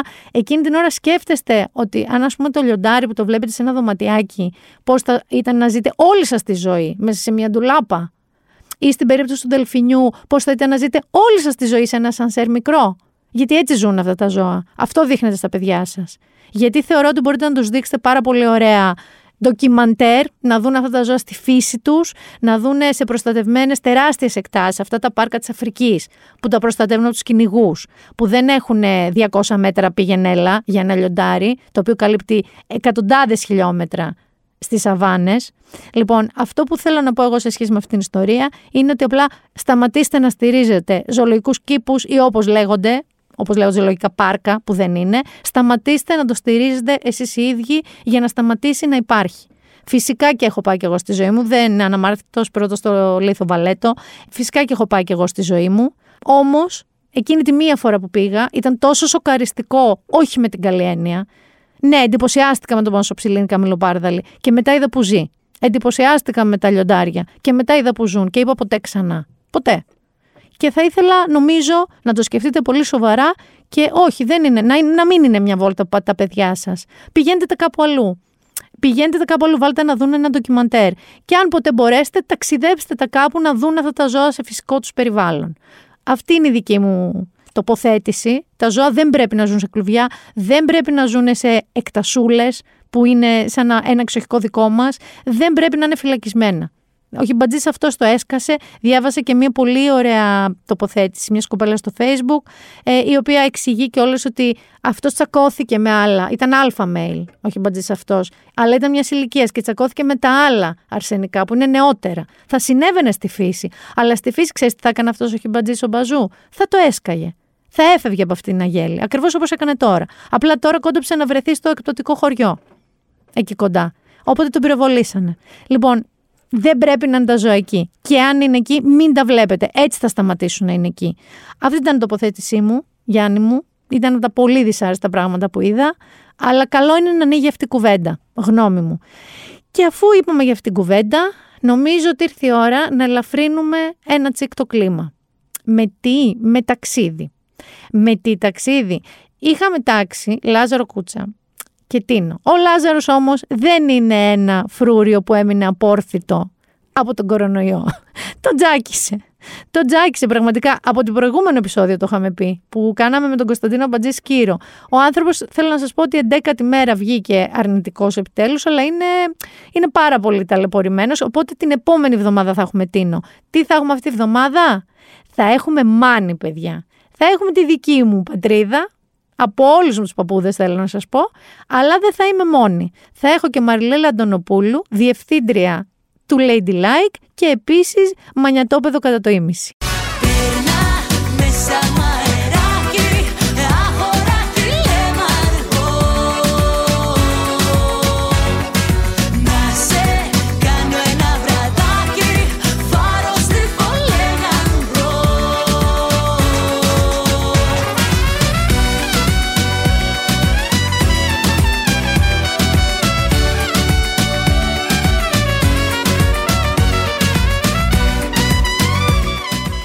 Λοιπόν, να σε υποδεχτώ κορώνα, κορώνη μου. Ε, κορονίτσα μου. Κορονίτσα μου.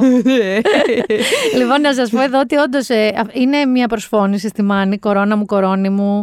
Κορώνα στο κεφάλι μου, θα πούμε Για ότι είναι από κακούς εκεί. λόγους, ε. Δεν ξέρω απαραίτητα. Δηλαδή, υπάρχει η θεωρία ότι ναι, ήταν Από βασιλική εκεί. και είναι πολλοί παππούδες. Ναι. Αλλά νομίζω ότι είναι και το κορώνα στο κεφάλι μου. Ότι σε έχω κορώνα στο κεφάλι Ναι, μου. ναι, ναι. Όπως επίσης αγαπώ την προσφώνηση προς τους γέρους που λένε λό μάνα, λό πατέρα. Που Αυτό είναι... δεν το ξέρω. Βέβαια, και είναι, και είναι ο υπερθετικός, είναι από το αγαθός λόγο λόστος. Έλα, Δηλαδή ρε. ότι είναι ο πάγκαλος.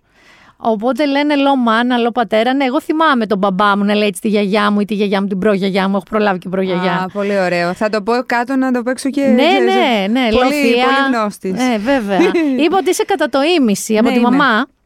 Δεν θα μπορούσα να πω ότι είμαι ε, 100% γιατί είμαι πούλος, ξέρεις τι λένε. Ναι, όχι. Θα το πω. Δεν έχουμε σουρού εδώ. Όχι. Είναι, είναι όπου όπουλος και πούλος είναι μπάσταρτος και μούλος. Αλήθεια, το Ναι. λένε έτσι. ναι, και το λένε οι μανιάτες. Και όπου ένας και άκος είναι φύση μανιατάκος. Ωραία, εντάξει, εγώ είμαι άκου, αλλά δεν το πιστεύω αυτό. Ξέρεις γιατί τα έχουν με τους Μεσίνιου. Αυτό είναι όλο. Ναι, έχω υπάρχει αυτό το. Ναι, αυτή η εντάξει, κοντρίτσα. η αλήθεια είναι ότι δίκαια. Εντάξει, υπάρχει λακωνική μάνη, για αυτή θα μιλήσουμε. Εμείς Ναι, και υπάρχει ναι. και η Μεσσηνιακή που είναι μια κούκλα και θεωρείται εξίσου μάνη, γιατί παιδιά είναι το ένα χωριό, δίπλα- δηλαδή είναι μια κόστα. Πώς να σας το πω; Εγώ δεν συμφωνώ. Δεν συμφωνεί. Κοίτα, εγώ τώρα που είμαι από όλους μου τους Θα παππούδε. υπερασπιστείς την. ε, Αυτή είναι η έξω μάνη κιόλας. Η Γιατί έξω. ε, εσύ από εκεί, τύπου γήθιο είναι η. Πέρα μάνη, κέντρο μάνη, θα το βρω. Άνω Ε, Παναγιά, πέρα ναι, Παναγιά, αυτό. δόθε Παναγιά. Κάτσε να σου πω, γιατί το κοίταγα τώρα ήταν το μόνο πράγμα. Θέλω να σου πω ότι εμένα η καταγωγή μου δεν είναι όμως από αυτή τη μάνη. Είναι από πολύ μέσα μάνη. Α, είσαι Είναι μέσα μάνη. Από νύφη και αλίπα είναι οι παππούδες. Ε, άρα είσαι μέσα μάνη. Η Κάτω μάνη είναι προς ε, κότρονα και τέτοια και η έξω μάνη είναι στούπα. Ναι, έξω. έξω. Κατάλαβες; Παιδιά, μπορεί Τέλος πάντων, όχι, δεν πειράζει. Τώρα δεν το κάνω αυτό άλλο. Πάμε τώρα να πούμε Ναι. Πράγματα. Πω. Λοιπόν, καταρχάς, να πω δύο βασικά. Ε, λέμε εδώ πέρα τοπικές σπεσιαλιτέ, πριν πούμε πού να τις φάνε. Εγώ, ας πούμε, θα σας συστήσω τρελαίνω με πεθαίνω, αρρωσταίνω με τα λαλάγκια. Που είναι έτσι στριφτά, τηγανιτοκουλούρε, αλμυρά είναι. Ναι, με, ναι. λα- με λα- λαδερά, έτσι λαδωτά και με πορτοκάλι άρωμα μέσα. Που το τρώτε με τυρί, ας πούμε. Ναι, ναι, ναι. Έχουμε τις τραβηχτές. Α, οι τραβηχτές, ναι. Πίτες που οι γιαγιάδες μας σας κάνουν για πρωινό. Επίση τηγάνι Το βαρύ. οποίο είναι το πιο εύκολο πράγμα του κόσμου. Ναι. Απλά κάπως το τραβούσαν εκείνες. Γινόντουσαν ωραίες. Ε, ωραία. Αυτή και με τυρί, Με τυρί. Και, με, και με μέλι. Αμέ και γλυκά. Είναι τα περίφημα ε, λούπινα, αν τα έχετε ακούσει, που είναι ένας καρπός σαν μεγάλη φάβα, φανταστείτε, που τον τρώ στο μασουλάζ αντί πασατέμπου για να καταλάβετε. Μπορείτε να τα βρείτε όλα αυτά. Έχουμε το σύγκλινο. Σύγκλινο, ναι, αυτό το πάρα πολύ υγιεινό. Κρατικό. είναι παστό χοιρινό που όμως της μάνης, ας πούμε, σε σχέση με το απάκι, η διαφορά με το κριτικό, Ναι. είναι ότι το καπνίζουν με ένα τοπικό βότανο, ας πούμε, τη μιλόσπακα, που είναι μια της οικογένειας φασκόμηλου, για να καταλάβετε. Αυτό που μυρίζει ο Λούθεϊ. Μυρίζει κάτω. παντού στη μάνη Ναι. μιλόσπακα, μυρίζει φασκόμηλο και το βράζουν και με πορτοκάλια και το παστώνουν με αλάτι για να συντηρείται εκτός ψυγείου. Γιατί καταλαβαίνετε, Ναι. γιατί, γιατί θερμοκρασίε μιλάμε σε μια περιοχή που έχει μόνο βράχια, μόνο πέτρες. Και δεν είχαν και, ήλιο. νερό. Και Εγώ δεν- θυμάμαι ναι. ε, μέχρι πριν, ξέρω εγώ, 15 χρόνια στο σπίτι που έχουμε κάτω. Δεν είχαμε νερό. Είχαμε στε- στέρνα. Στέρνες, ναι. Αυτό. Και παίρναμε κάτι μπουκάλια. Ναι, Ε, ακριβώς. Μετά ήρθε. Εγώ πιστεύω ότι το πρώτο συγκλίνο ε, ε, το βρήκαν ε, όταν κάποιος ξέχασε το κρέας μέσα στο λάδι. Γιατί, ε, Κάπως έτσι νομίζω ότι έχει έρθει η Πάντως ιστορία. το τηρούν ακόμα, το έχουν ακόμα, μπορείτε να το δοκιμάσετε. Και με Ε, πορτοκάλι το τρώνε πολύ ναι, αυτό. ναι, ναι. ε. Όπως Ναι. και κάποια μανιάτικα λουκάνικα είναι με πορτοκάλι Μμ. μέσα. Το αγαπάνε το προ... Είναι το μόνο, ας πούμε, όπως είπε και ο Στέφανος ο Ποροφόρο, που έχουν εκεί κάτω. Ναι, ναι. Που έχουν, ας πούμε, πορτοκαλαιώνες. Όχι βέβαια στη- σε αυτό τη μεριά της Μάνης, προ Σπάρτη πιο πολύ. Ναι. Επίσης, να σας πω εδώ ότι αν βρείτε ε, γιαγιά ή μαγαζί που σας σερβίρει κρύα φραγκόσικα καθαρισμένα, Μπράβο, αυτό, ναι. είναι συγκλονιστικό φρούτο Πολύ το ωραίο φρούτο. φραγκόσικο. Όντως. Και εκεί βρωμάει ο τόπος, βέβαια, Ε, στο φραγκόσικο. Γαμώ. Και τώρα νομίζω είναι η εποχή. Πότε είναι να δεις, Αύγουστο είναι, πότε είναι που γίνονται. Ναι, τα... ναι, ναι, που τώρα είναι κόκκινα. Άμα Ναι, ναι. δηλαδή είναι κόκκινα, Ναι. πορτοκαλί, πολύ όρμα, πολύ γλυκό φρούτο, πολύ εξωτικό φρούτο. Πολύ, πολύ. Θα πάμε πρώτα στις παραλίες. Ναι, να πάμε. Εδώ θέλω μια κατάθεση ψυχής, Μμ. πόνου ψυχής. Μμ. Άρη, αυτό είναι για σένα. Ο Άρης από όλες τις παραλίες τη λατρεύει τη Μάνη. Εντάξει, παθαίνει μια συγκίνηση, λες και είναι από εκεί όποτε πάμε. Μπράβο, μπράβο. Ε, παρά το ότι του μιλάνε όλοι στα αγγλικά, προσπαθούν γιατί είναι Νομίζουν. πλατινέ με μπλε μάτια. ναι, γιατί εκεί κάτω. Ένας από τους λόγους που αναπτύχθηκε πάρα πολύ η περιοχή είναι ότι πήγαν Γερμανοί, Ελβετοί. Ιταλοί, Γάλλοι κτλ. με τα τροχόσπιτα και τις τροχοβίλες και τα τέτοια. Οπότε σου λέει. ε, Ξένα το αυτός παιδί. είναι. Επίσης, να σας πω ότι αυτοί, ειδικά οι Γερμανοί, οι Αυστριακοί και οι Ελβετοί, βοήθησαν πάρα πολύ και στην ανάπτυξη του μέρους γιατί αγόρασαν Ναι. ε, σπίτια τα οποία δεν τα έκαναν πάνω σηκώματα πελοποννησιακά. Όχι, ε, έβαλαν κανονικά. πέτρα ή επί, ξέρεις, αυτό το, την επικάλυψη που λέγω Ναι, ναι, πέτρας. ναι, ναι. Το φω. Πάντως, το φτιάξανε και αναγκάστηκαν και οι ντόπιοι να ακολουθήσουν. Τραπήκανε. Σου λέει ήρθε ο ξένος να μας δείξει τώρα την αρχιτεκτονική μας. Έχει αρχιτεκτονική μάνη, τα περι... τους πύργους, τα πυργόσπιτα. Ναι, ναι, ναι. Λοιπόν, οι παραλίες τη Μάνης δεν είναι εύκολες. Όχι. Πάμε από τα βασικά. Ναι. Δεν είναι ότι βρωμάει ο τόπος στην αμμουδερή, ρηχή, θάλασσα, ήρεμη παραλία. Ο Άρης δηλαδή έχει περάσει από τη φάση κρόξ, έχει περάσει από τη φάση βρυσίδια, από τη φάση μου κόβει, μου κόβει τη σαγιονάρα βρίζο, σκουντουφλάι. Ενίοτε βγαίνει λίγο σαν, σαν παππούς από την παραλία. Φεύγει το πόδι, πέφτοντας. παιδί μου. Λοιπόν, είναι οι περίφημες λαλούδες. Ε, ε, ναι, αυτό. Αν δεν θέλετε να πηγαίνετε έτσι, πηγαίνετε στη Μεσσηνιακή Μάνη που είναι όλες πάρα πολύ. Έχω και αμμουδερές Εντάξει, παραλίες στη έχουμε, δική μας ε, Τι πλευρά. έχουμε, έχουμε λίγες, δεν έχουμε πολλές. Λίγες παρά αλλά όλα καλές. αυτά, Ναι, ναι, πολλές ναι. από αυτές που θα σας πούμε είναι μικρές, υπέροχες, πανέμορφες, συγκλονιστικά νερά βυθός, αλλά έξω έχει αυτά τα μεγάλα λία κουφέτα. Αυτά, αυτά. Τι τα άσπρα. λαλούδες. Ναι, οι λαλούδες είναι. μ, Κοίτα, θα σου πω. Από τη μία, βέβαια, ε, είναι οκ γιατί δεν σου έρχεται η άμμος στο πρόσωπο. Δηλαδή, π.χ. μία από τις πιο ωραίες παραλίες και ίσως η μόνη εκεί κάτω-κάτω Μάνη που έχει άμμο είναι το Μαρμάρι. Το Μαρμάρι, το οποίο δεν είναι απλά όμως, παιδιά, είναι και ρηχή και έχει αυτό το κύμα το καλιφορνέζικο, Ναι. το flat από μέσα που έρχεται, που παίζει σαν παιδάκι. Αυτό. Και, και Τρελαίνεσαι. έχει και ωραία υφή άμμος να την πατάς μέσα στη θάλασσα. Ναι, δηλαδή, ναι, εγώ ναι. αυτό το είχα ερωτευτεί πολύ γιατί άμμος από άμμο έχει Ναι, διαφορά. δεν κάνει κλατς λάσπη. Όχι, όχι, όχι. Είναι... Είναι ένα πράγμα ωραίο. Είναι, δηλαδή, ό,τι. Πώς το λένε, κακοποίηση έχει φάει η πατούσα σου σε οποιαδήποτε άλλη παραλία, πας εκεί πέρα. Ακριβώς. και Γιάννη. Ακριβώς. Επομένως, πάμε να ξεκινήσουμε παραλίες. Όντως, το Μαρμάρι είναι μια υπέροχη παραλία με άμμο, μεγάλη, ωραία. Είναι του παπά της περιοχής, ο οποίος έχει και δωμάτια και ταβέρνα. Και μπορείτε να φάτε δηλαδή εκεί. Έχει και beach bar. Να, δηλαδή Τα πάντα δεν θα έχει. πεθάνετε εκεί. Όχι, όχι, όχι. Θα φάτε, θα πιείτε, θα διασκεδάσετε. Έχει και εξαπλώστρες, έχει και ελεύθερο κομμάτι. Αν θέλετε, πάντως αξίζει τον κόπο. Άλλη παραλία με άμμο είναι το σκουτάρι. Το σκουτάρι, ναι, είναι πιο προ κοκάλα, να πούμε Ναι. έτσι, προ κότρονα κτλ. Είναι από εκείνη την πλευρά. Ναι, αλλά είναι και αυτό έχει πιο πουδρέα άμμο, πιο Πουδρέ. λεπτή. Ναι, ναι, ναι, Ε, ναι. Φοβερά διάφανα νερά, πολύ ωραίε ταβέρνε εκεί από πάνω να φάτε διάφορα, αλλά είναι και αυτή ας πούμε αμμουδερή. Προσπαθώ να θυμηθώ αν έχουμε άλλη αμμουδερή. Ε, Κοίτα, όχι, θα δεν, πω. όχι, όχι, δεν έχει. Θα δηλαδή, πω εγώ όχι. δεν, εγώ δεν έχω πάει σε άλλη. Μετά, άμα αυτά στεγήθη, μαυροβούνι, Ε, καλά, βαθύ ναι. και τέτοια. Αυτό είναι προς το Μαυροβούνι μετά, αλλά από εκεί και κάτω δεν υπάρχει τίποτα μέχρι. δεν ξέρω. Δεν έχουμε ξεκινήσει μέχρι την καλά. Καρδαμίλη. Ξέρεις τι, θα σου πω. Παλιά ήταν και λίγο πιο δύσκολα τα πράγματα. Τώρα, ε, θα, εγώ θα, θα σου πω τώρα δεν γίνεται να μην το πω. Θα πω για την, για την πιο ωραία παραλία, κατ' εμέ και νομίζω ότι και εσύ συμφωνείς. Ε, για μένα είναι η Άμπελος. Η Άμπελος είναι μια εκπληκτική παραλία. Έχει λίγο ζόρι, έχει μια κατηφορίτσα να φτάσετε. Έχει, με ναι. αμάξι εννοώ. Με αμάξι, ναι, βέβαια. Έχει και το χωματόδρομο τον κλασικό μέχρι να φτάσει. Είναι προς Άγιο Κυπριανό εκεί, είναι από κοκάλα, λάγια κτλ. Ε, τα δύο τελευταία χρόνια, ε, ε, εγώ την Άμπελο την είχα πετύχει σε περίοδο που δεν την ήξερε και ο κόσμος πολύ. Ξέρεις, ήμασταν ε, μία παρέα, δύο παρέες. Αυτό. Τώρα πια, την τελευταία φορά που πήγα τώρα του Αγίου Πνεύματος, ε, έχουν βάλει και εξαπλώστες. Ναι, καλέ. δες στο- Και εγώ στα γενέθλιά μου Ναι. που πήγα το Σεπτέμβριο. Ναι, ναι, ναι. Έχουν εξαπλώστρε. Πώ ισορροπούν αυτές οι ξαπλώστρες σε είναι αυτή την κάτι παραλία; ξύλινες, ναι, αυτό. τελ- κα- μένουν, μένουν, ναι, στέκονται και μπορείς να παραγγείλεις κιόλας. Θέλω να πω δηλαδή ότι τα πράγματα κάπως έχουν. ε, ναι, Εξυγχρονιστεί. Εξυγχρονιστεί, ναι.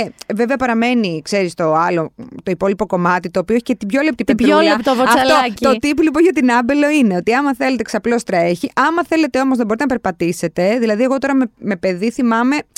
Παλεύαμε λίγο, ξέρεις ναι, να, και να μην φύγει τέρμα το πόδι. δεξιά έχει πιο λεπτό Το βοτσαλάκι. βοτσαλάκι, ναι. Αυτή είναι από τις πιο, πιο ωραίες Λοιπόν, είναι από τις πιο. Εγώ έχω άλλες δύο πολύ αγαπημένες. Η μία είναι η καταγωγή μου. Είναι το κάτω από τον Ήφι, από το χωριό Ήφι. Είναι μια παραλία που λέγεται Αλίπα, η οποία είναι συγκλονιστική, είναι με λαλούδες, με τέτοια βότσαλα. Έχει ένα ταβερνάκι υπέροχο. Νομίζω είναι και η μακρινή μου θεία η κύρια που το έχει. Ε, που θα φάτε ό,τι βρείτε, ό,τι έχει πιάσει. Ε, το, η Αλίπα παλιά ήταν άνδρο πειρατών, γιατί είναι όπως θα δείτε ένας ορμίσκο τόσο σδά, Μικρό. που στο βάθος των νερών έχει και δύο τεράστια βράχια σαν αψίδα. Που σημαίνει ότι για να μπει, κατάλαβες, καράβι θα το βλέπανε οι πειρατές. Ναι, οπότε ναι, ναι, ναι. ήταν έτσι. Ε, αυτή λοιπόν η παραλία έχει παίξει και στο Hollywood, σε θέλω εδώ. Ποια είναι, δεν βέβαια. θυμάμαι τώρα. Κασαβέτη στο Tempest. Α, τι λες; Ναι, βέβαια, βέβαια. Έχουμε Ε, παίξει. αυτή είναι και εκεί. κανονικά πρέπει να βάλουν μια υπε, υπε- πώς το λένε, επιγραφή να λέει Βεβαίως. ότι εδώ γυρίστηκε. είναι σαν Ιταλία του 60, γιατί έχει και πλαϊνά βράχια σαν εξεδρούλες που μπορείς να σταθείς και να κάτσεις εκεί με τον ίσκιο σου. Αλλά ρε παιδί μου, είναι, τα νερά μέσα είναι εντάξει, αντίο, είναι, μοιάζουν με τη σαμπέλου. Μοιάζουν. Ε, και έχει τρελό βυθό. Δηλαδή, μιλάμε, βλέπεις ψάρια, χταπόδια, ό,τι θες βρίσκεις εκεί. ναι, έχει γενικά ο βυθός. Είναι... Στην ίδια λογική με αυτές τις δύο παραλίες είναι και άλλη αγαπημένη μου, είναι ο Αλμυρός. Σας λέμε παραλίες που δεν είναι πολύ γνωστές. Να σου πω, εσύ Αλμυρό, λες Κάτω αυτό, από την που λέ- Κίτα. μπρε- αυτό που λέμε σαν κυπάρισο, ο κυπάρισο. Νομίζω ότι είναι άλλο. Όχι, ε. Όχι. Μμ. Γιατί εγώ αυτά τα Κυπάρισος- δύο τα ψιλομπερδεύω, αλλά νομίζω ότι. ο Αλ- ε, είναι, α, είναι αυτό με τη σπηλιά; Ναι, αυτό Ε, με τη εντάξει, σπηλιά. Ναι, ωραία, Αλμυρό. Είναι, Είναι- η αρχαία Κενόπολη που λέμε εκεί που έχει μια ταμπέλα. Μπράβο. Ναι, ναι, ναι, ναι, ναι. Είναι λοιπόν από την κάτω Υπέροχη. μεριά της Κίτας Και με εκεί. Η δεύτερη, η τρίτη καλύτερη. Είναι μια παραλία συγκλονιστική με μια σπηλιά που χωράει δύο-τρεις παρέ. Δηλαδή, μπορείτε να προλάβετε να πιάσετε μια κρούλα για φυσική σκιά. Αλλιώς ομπρελίτσα, τη φινό... το καλό με την ομπρέλα στις πέτρες είναι και τη φινώνεις Ναι, και τη στηρίζεις. Ακριβώς. Απλά μετά, επίσης, παιδιά, θέλω να σας πω ότι έχει κάτι ασύλληπτους βυθούς εκεί, στον Δεν Αλμυρό. υπάρχει, δεν υπάρχει. Ε, μιλάμε ότι είναι σαν να είσαι σε χαμένη πολιτεία, σαν την Ατλαντίδα Ναι, κάπως ναι, μέσα. γιατί έχει βράχια μέσα ψηλά, αυτά από εδώ από εκεί. Ε, αυτό τώρα για τις δύο-τρει παρέ να πω. για- μην το ακούσει κανένας άνθρωπος και λέμε τα καλά. Τι λένε, πήγαμε και. Λοιπόν, πλέον. Αν θέλεις να είσαι με δύο-τρεις παρέ, πρέπει να πας, ξέρω εγώ, μέχρι τώρα, μέσα Ιούλη. Με, Α, ναι. Πέρυσι, που ήταν και ξέρεις φάση με COVID και τα λοιπά, ε, βρεθήκαμε μέσα και κάποια στιγμή ήμασταν ε, γύρω στα 40 άτομα. Αλήθεια. Υπάρχει. Στη σπηλιά του Αλμυρού Ε, τώρα. ναι, Γιατί, ναι. α, να πούμε ότι εκεί έχει και περπάτημα. Έχει και περπατηματάκι. Περπατάς ένα ξερό ριάκι. Δεν είναι εύκολο. Δηλαδή, δεν φτάνει τα μάξι μέχρι την παραλία. Καταλαβέ. Οπότε Όχι. μου κάνει εντύπωση το άτομα. Δεν υπή... Όχι, όχι, δεν καταλαβαίνεις. Ήταν όλες οι φίλε του Φαράω ήμασταν μέσα. Δηλαδή ήταν και άνθρωποι, ήταν τουρίστες αυτά. Δηλαδή έχει μαθευτεί το μέρος. Και κάποια στιγμή ήταν το πόδι του κυρίου που ήταν από πίσω, ήταν ε, σε απόσταση να πνοήσει από την πετσέτα μου. Και λέω εντάξει, νομίζω ότι τώρα συμπληρώθηκε ο επιτρεπόμενος αριθμός. Πάμε σπίτι. Και επίσης ο, ο Κυπάρης, ο Αλμυρός, είναι και μια παραλία που είναι ωραία. Εγώ τη λέω για σβήσιμο. Δηλαδή Σωστά. να έχεις πάει κάπου Και να πας και εκεί να πας να- εκεί το απογευματάκι και να κάτσεις μέχρι να πέσει ο ήλιος που πέφτει πίσω από το βράχο. Ναι, είναι πάρα υπέροχη πολύ ωραία. Παραλία. Είναι ζεν, ρε παιδί μου. Ναι, ναι, ναι. Επίσης, αντίστοιχης λογικής παραλία, πάλι με λαλούδες, Ε, αλλά καλά, πανέμορφη, ναι, είναι βέβαια. μέζαπος. Πάρα πολύ ωραία. και Εντάξει, αυτή. Ναι, επίσης ναι. είναι ένα κομμάτι παραλίας. Μπαίνεις λίγο στο νερό μέχρι τον Αστράγαλο, μην φανταστείτε, και πας στο υπόλοιπο μισό της παραλίας. Ε, είναι αρκετά μεγάλη για τα δεδομένα. Και ας πούμε, η Αλίπα είναι μια σταλιά. Είναι τρεις παρέ και χαιρετήσαμε. Δεν χωράν άλλοι. Ε, οπότε είναι μέζα από αυτό. Ε, το μαρμάρι το είπαμε. Είναι η... στη Βάθια που έχει μια παραλία επίσης, που είναι πάλι με λαλούδες. Δεν έχω πάει. Ναι, ναι, ναι, ναι. Φαίνεται από το. Είναι μία η οποία φαίνεται ουσιαστικά από το δρόμο και έχει ένα. Πώς το λένε, ένα. Δρομάκι. δρομάκι και πάει. Και είναι και άλλη μέσα στη Βάθια που περπατάς από ένα. Θα σου πω κάτι τώρα, προφανώς το ξέρεις. Η Μάνη έχει τόσες πολλές παραλίες που κάθε φορά μπορεί να πηγαίνεις και να βρίσκεις και άλλες και άλλες και Αυτό άλλες. και ήθελα άλλες. να σας πω. Είναι γι' αυτό ενδείκνυται και για road trip. Γιατί Αυτό. Σταματάς σταματάς και κατεβαίνεις. Αυτό. Λοιπόν, αυτό που θέλω να σας πω είναι ακριβώς αυτό που λέει η Μαριλέλα. Εμείς σας λέμε κάποιες ενδεικτικές παραλίες. Βέβαια, Δηλαδή, ναι, το ναι. μαρμάρι είναι γνωστό, το σκουτάρι είναι γνωστό με την άμμο του. Αυτές οι παραλίες που σας λέμε Αλμυρός, Άμπελος, Μέζαπος, Αλίπα, είναι αρκετά γνωστές παραλίες. Αλλά από εκεί και πέρα πραγματικά έχει τόσα παραλιάκια που δεν είναι σαν τα περπατήματα των νησιών δύο ώρες. Κατεβαίνεις 10 λεπτά, ας πούμε. Όχι, είναι και μπορείς να είσαι σύντομο. τελείως μόνος σου, ακόμα και το 15 Αύγουστο. Και για τους πιο έτσι που τους αρέσει να... η περιπέτεια και τα λοιπά, δίπλα από το μαρμάρι θα τη δουν την Α, ναι, παραλία. ναι, τη Είναι μικρή. αυτή- Πω, πω, πω, που με είναι, άμμο. α, α, ναι, ναι, αυτή είναι απίστευτη. Είναι, απει- είναι το μαρμάρι, αλλά είναι πιο απάνεμο, πιο μόνο του, πιο πιο. Εκεί όμως θέλει παπούτσι κλειστό για να κατέβει. Δηλαδή υπάρχει ένα μονοπάτι. Ή ε, σου έχω λύσει, άμα έχεις ένα σαπ, φορτώνεις Μπράβο, πας- πέντε πράγματα. Ναι, αρκεί να σου πω να μην έχει τέτοιο, γιατί έχω- έχει φύγει και κόσμος μέσα. Να Τι ξέρεις, εννοείς; έχει ρεύματα στο μαρμάρι. Α, ναι, έχει ρεύματα. δηλαδή μην ναι, ναι, βρεθείς- ναι, ναι, ναι, αλλά σε δεν ξέρω βγάζουν πού. Ε, έξω συνήθως, μωρέ, προς την άλλη παραλία. Τέλος πάντων, προσοχή. Τσεκάρετε το πριν. Περπατήστε ανεβείτε. το. Καλύτερα, ποιος Λοιπόν, θα επειδή τα αναφέραμε, να, πούμε, να πάμε λίγο τώρα στα χωριά-χωριά, έτσι. Ναι, Να πούμε και λίγο για το λιμένι. Αυτό ήθελα να Μπράβο, πάμε ωραία, τώρα. Ναι, ναι. Γιατί το λιμένι, Ήτυλο και Καραβοστάσι, που είναι τα- στην ουσία όλοι τα λέτε όλα λιμένι, αλλά είναι τρία Διαφορετικά μέρη, τρία πράγματα. χωριά στο κολπάκι αυτό. Είναι το λιμένι, είναι το νέο Ήτυλο κολλητά και το Καραβοστάσι πιο εκεί. Ε, εκεί δεν έχει ακριβώς παραλία. Όχι. Έχει μια φανταστική εξέδρα που μπορείς να ρίχνεις τις βουτιές σου. Τα νερά είναι ασύλληπτα.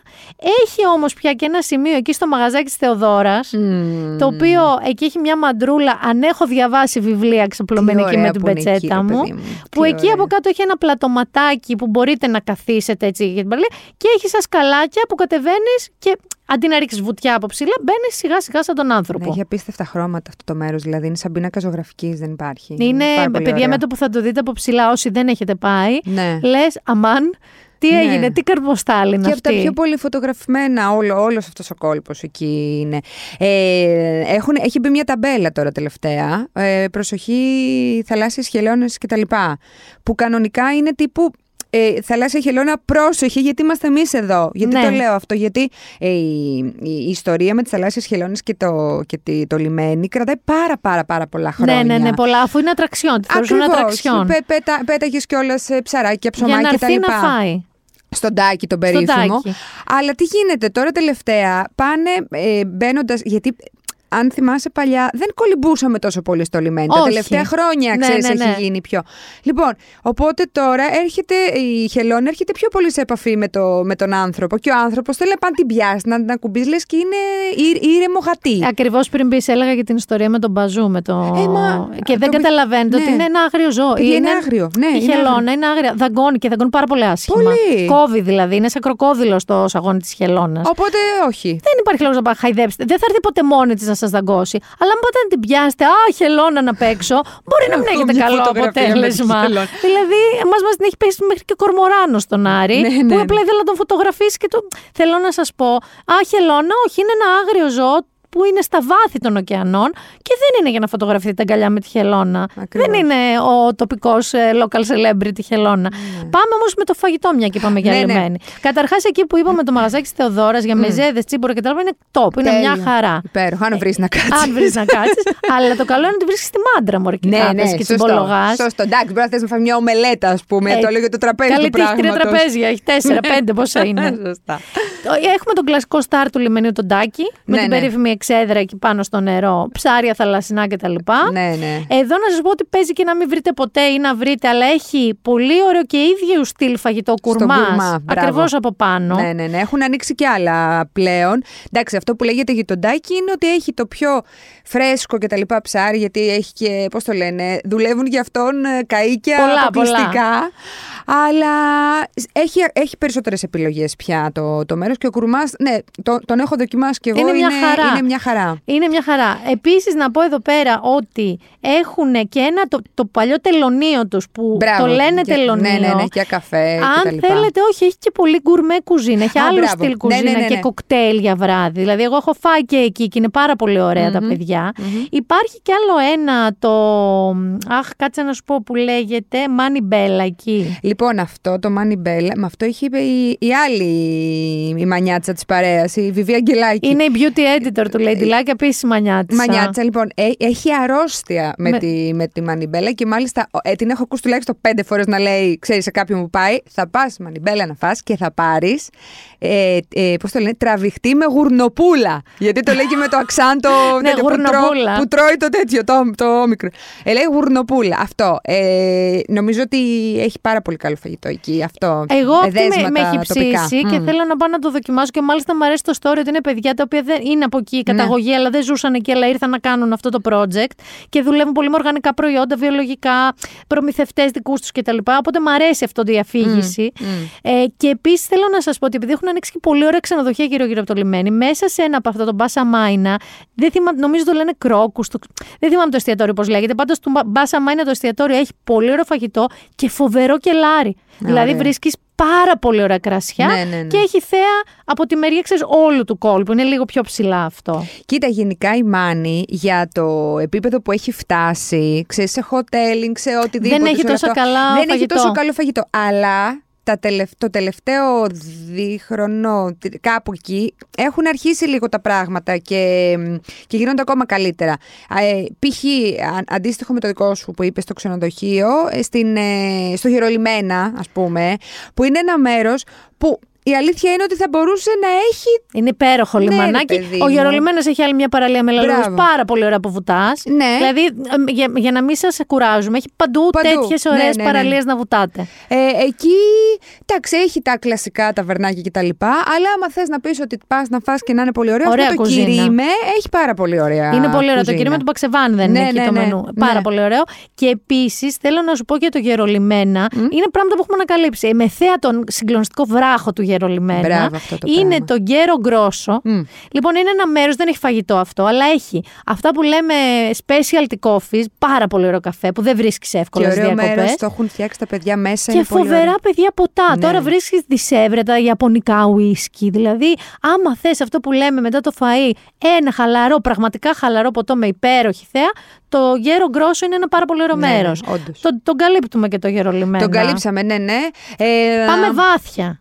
Γιατί αξίζει Ναι. να πάνε στη βάθια σαν χωριό. Μπράβο, ναι. Εκεί ας πούμε, ε, πέρα από το κλασικό που κάθεσαι να φωτογραφηθείς και πίσω φαίνεται. Να του πούμε το... τι είναι. Για όσους δεν Ναι, έχετε ναι, ναι. πάει, το έχετε δει σε άπειρες φωτογραφίες. Ε, είναι ναι. μια καστροπολιτεία που μοιάζει εγκαταλελειμμένη στα από τα βάθη του χρόνου. Δεν είναι. Είναι 18ο νομίζω, 19ο αιώνα τα, τα υπηργίσκη, οι οποίοι κάποια στιγμή εγκαταλείφθηκαν. Κάποια στιγμή ο ΕΟΤ προσπάθησε, έκανε ένα πρόγραμμα αποκατάστασης, δεν έπιασε. Οπότε τι θα δείτε, πάρα πολλά ωραία υπερφωτογραφίσιμα γκρεμίδια με θέα θάλασσα και μερικές οικογένειες που έχουν πάρει σπίτια και μένουν εκεί. Α, μένουν εκεί. Βέβαια. Δηλαδή, εσύ νομίζεις ότι είναι έρημο η βάθια και οι γάτες της και ξαφνικά τσουπ βλέπεις ένα πλωμένο μαγιό. και λες, όπα. Υπάρχει ζωή εδώ. Μπορεί να ενοχλούμε. Αλλά σίγουρα πρέπει να πάτε μια βόλτα από τη βάθια να τη δείτε. Είναι ένα πάρα πολύ ωραίος Ναι, μέρος. ναι, ναι, ναι. Ωραία. Άρα αυτό είναι από επίσκεψη. Ναι. Και εκεί, ε, σε αυτό το δρόμο, υπάρχει και το Ματαπάν, που είναι ένα, ένα wine restaurant Πολύ που έχει και ωραίο. αυτό δυνατό κελάρι και είναι από τα καλύτερα, ας πούμε, για φαγητό.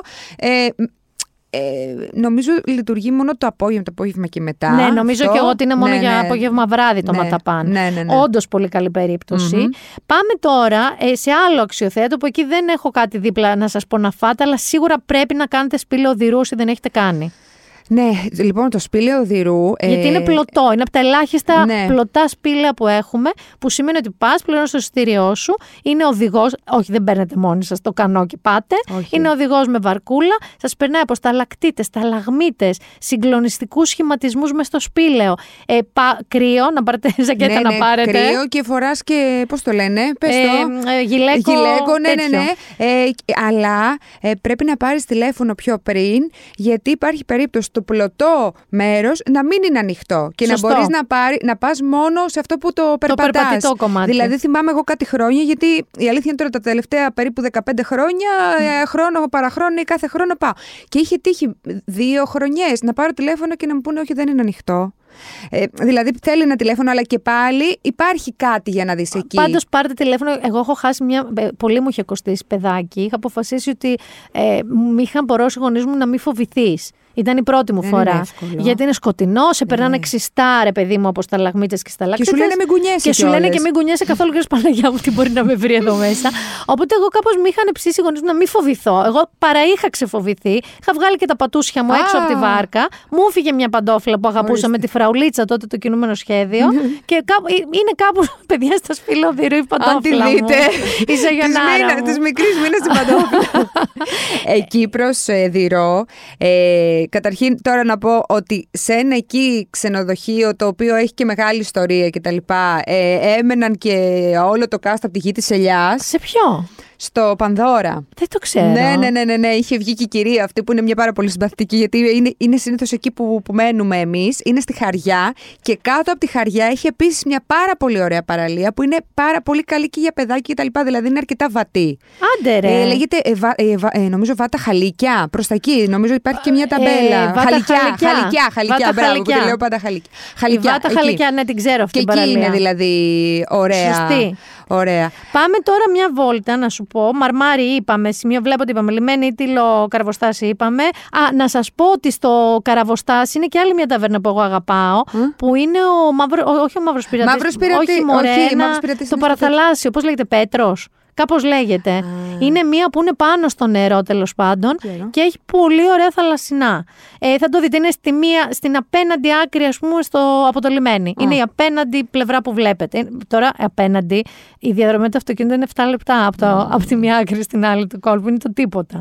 Βέβαια, όχι όταν βρείτε ποτηλιάρισμα. Γιατί θα βρείτε Α, τον ναι, Αύγουστο. πάνε και πολύ ανάποδα εκεί που δεν πρέπει. Έτσι, Υπάρχουν χαμός διάφορα. γίνεται. Μμ. Λοιπόν, πάμε. Γερολιμένα είπαμε, λιμένη τυλό είπαμε. Αρεόπολη δεν έχουμε Ε, πει. ναι, ναι, να πούμε Αρεόπολη. Αρεόπολη, Αρεόπολη. Η οποία είναι μια πραγματικά πάρα πολύ ωραία. Δηλαδή, αν η Αρεόπολη αξίζει πολύ και το φθινόπωρο και το χειμώνα.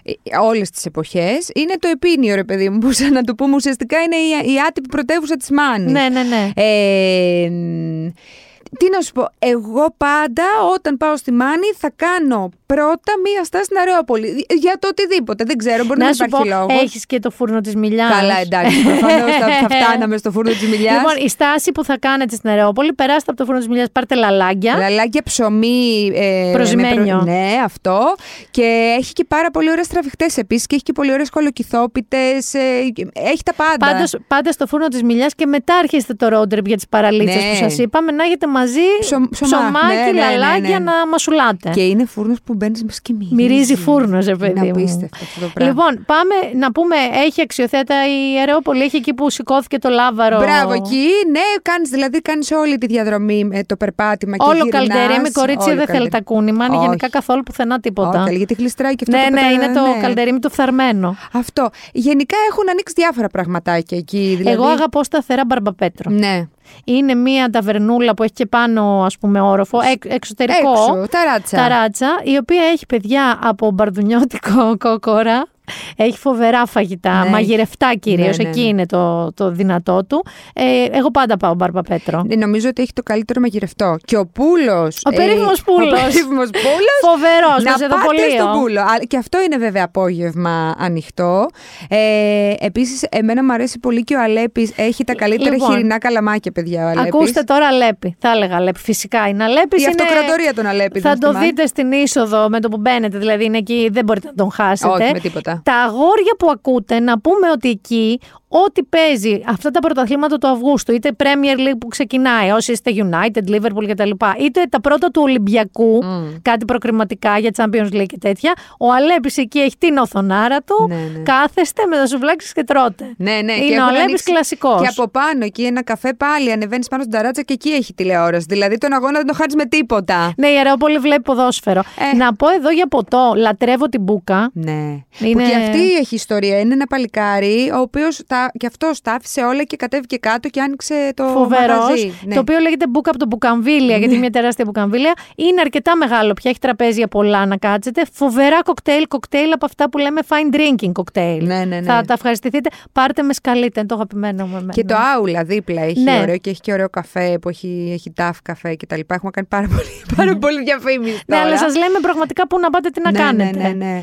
Ε, ωραία, άλλο που θέλω να σας πω. Να, να πω εγώ ένα τελευταίο για φαγητό. Ναι. Γιατί είναι και σε μέρος που είναι κάπως, δεν ξέρω πού να το τοποθετήσουμε αυτό. Λοιπόν, είναι ένα καταπληκτικό, λέγεται Ήταν καιρός. Α, το ξέρω.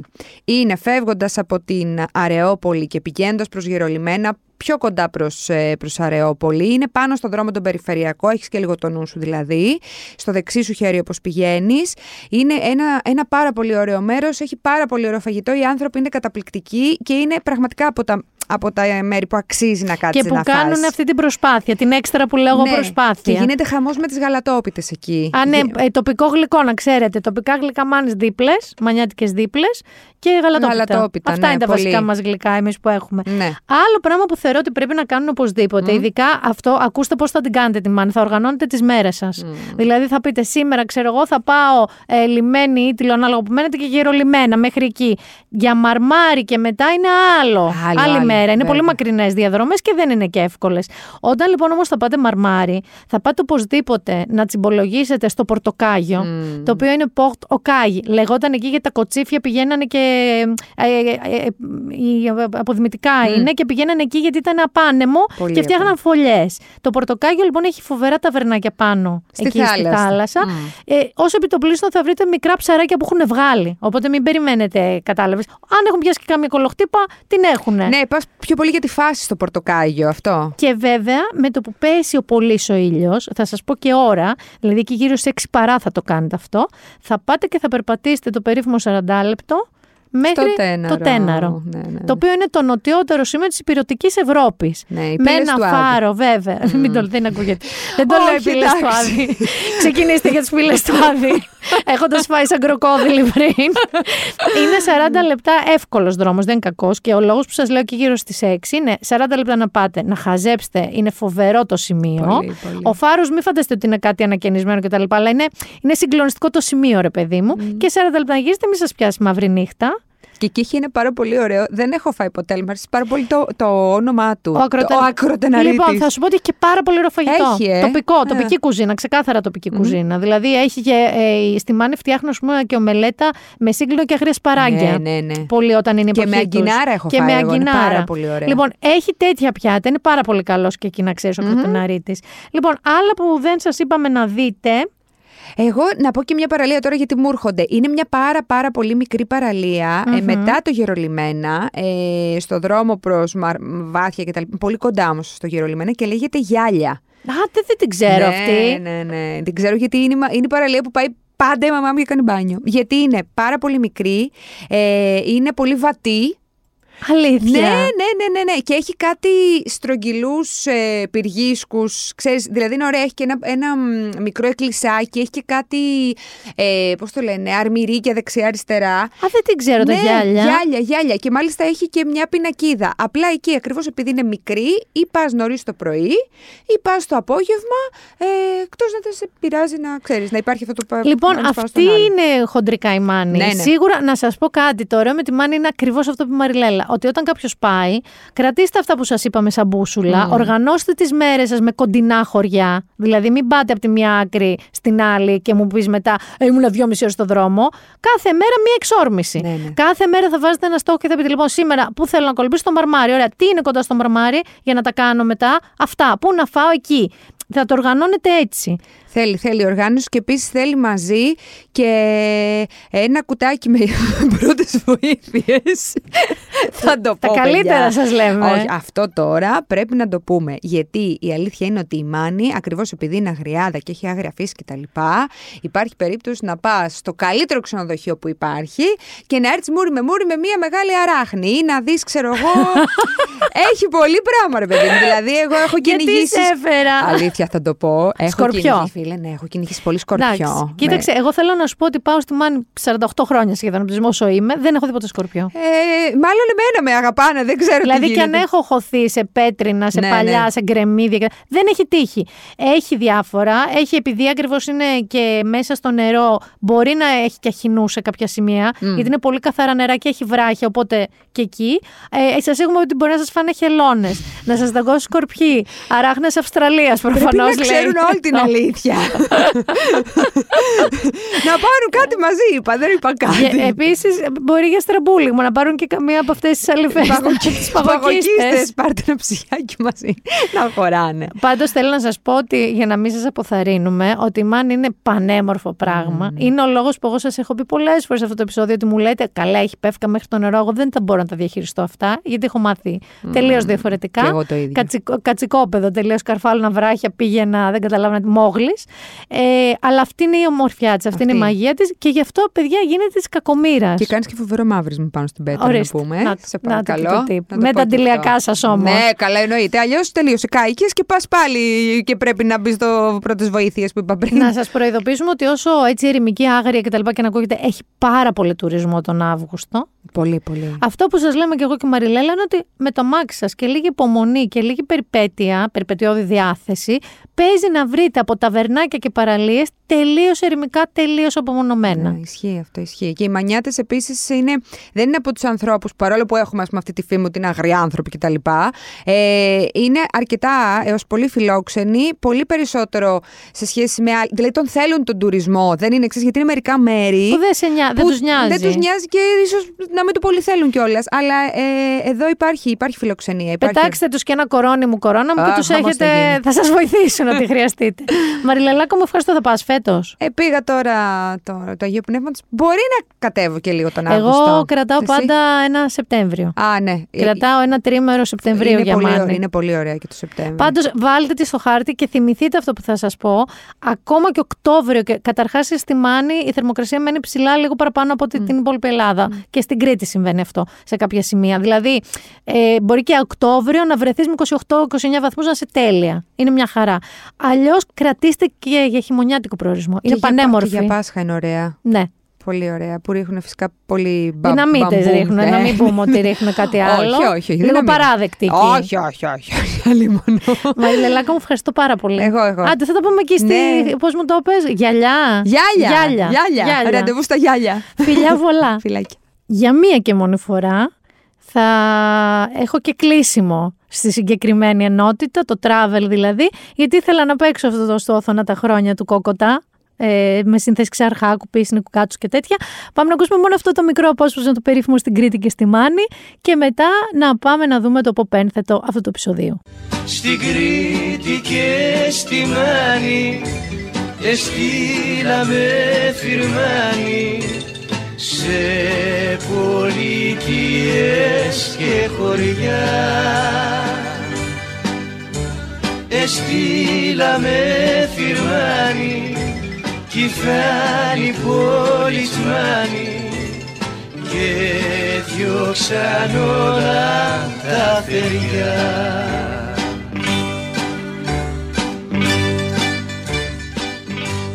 Και έτσι με λίγο άρωμα μιλόσπακας. Πω, πω, παιδιά, μυρίζει ο αέρας στη μάνη συγκλονιστικά, σας το λέω αυτό. Γιατί και αγριοθύμαρα έχει και φασκόμηλα και μιλόσπακες. Μυρίζεις βότανα, ρε παιδί μου, και αλμύρα. Δεν υπάρχει πιο ωραία μυρωδιά.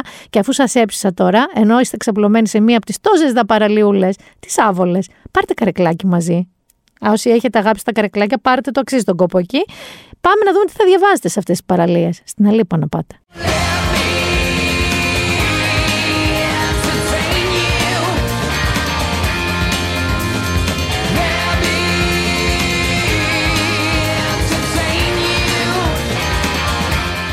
Λοιπόν, σήμερα θα σας προτείνω ένα ωραίο βιβλίο καταπληκτικό από τον πολύ αγαπημένο μου εκδοτικό οίκο «Το Δώμα» που βγήκε, πήρε και ένα βραβείο εκδοτικού αποτυπώματος από το Public και είμαι πολύ περήφανη για αυτούς. Είναι της Janine Cummins, ε, λέγεται «Ξένο χώμα». Και ο Στίβεν Κίνγκ έχει πει για αυτό το βιβλίο, το ξενοχώμα. Προκαλώ τον οποιονδήποτε να διαβάσει τις 10 πρώτες σελίδες του βιβλίου και μετά να μην το τελειώσει. Όταν λοιπόν αυτός είναι εκτός από πολυγραφότατος, είναι και διαβάζει πάρα πολύ. Είναι bookworm που λέμε. Λοιπόν, πάμε να σας πω την υπόθεση. Επίσης, έχει πουλήσει πάνω από 2 εκατομμύρια αντίτυπα παγκοσμίως και έχει βγει πρώτο στη λίστα με τα best sellers στο New York Times αυτό το βιβλίο. Λοιπόν, μέχρι χτες η Λίδια ζούσε μια συνηθισμένη ζωή στο Ακαπούλκο του Μεξικού. Όσα αγαπούσε ήταν εκεί η οικογένειά της, το βιβλιοπωλείο της, το σπίτι της. Σήμερα έχει χάσει τα πάντα και τώρα τρέχει χωρίς ανάσα μαζί με τον οκτάγχρονο γιο της τον Λούκα, τρέχει να ξεφύγει από τα καρτέλ που λιμένεται την πόλη, τρέχει να ξεφύγει από το καρτέλ που λιμένεται την πόλη και που διψάγει εκδίκηση. Μόνη ελπίδα για τη Λίδια και τον Λούκα είναι να βρουν καταφύγιο στις Ηνωμένες Πολιτείες, διασχίζοντας την απέραντη χώρα του Μεξικού. Να περάσουν παράνομα τα σύνορα, να φτάσουν στο ξένο χώμα. Πρώτα όμως πρέπει να μείνουν ζωντανοί. Σε αυτό το καταιγιστικό μυθιστόρημα η Τζανίν Κάμινς αποτυπώνει αδυσόπιτα την πραγματικότητα της αναγκαστικής μετανάστευσης, τη βίαιη φυγή, την αγωνία, τη ζωή στο δρόμο, την αυθαιρεσία οποιοδήποτε διαθέτει εξουσία, δύναμη ή όπλα.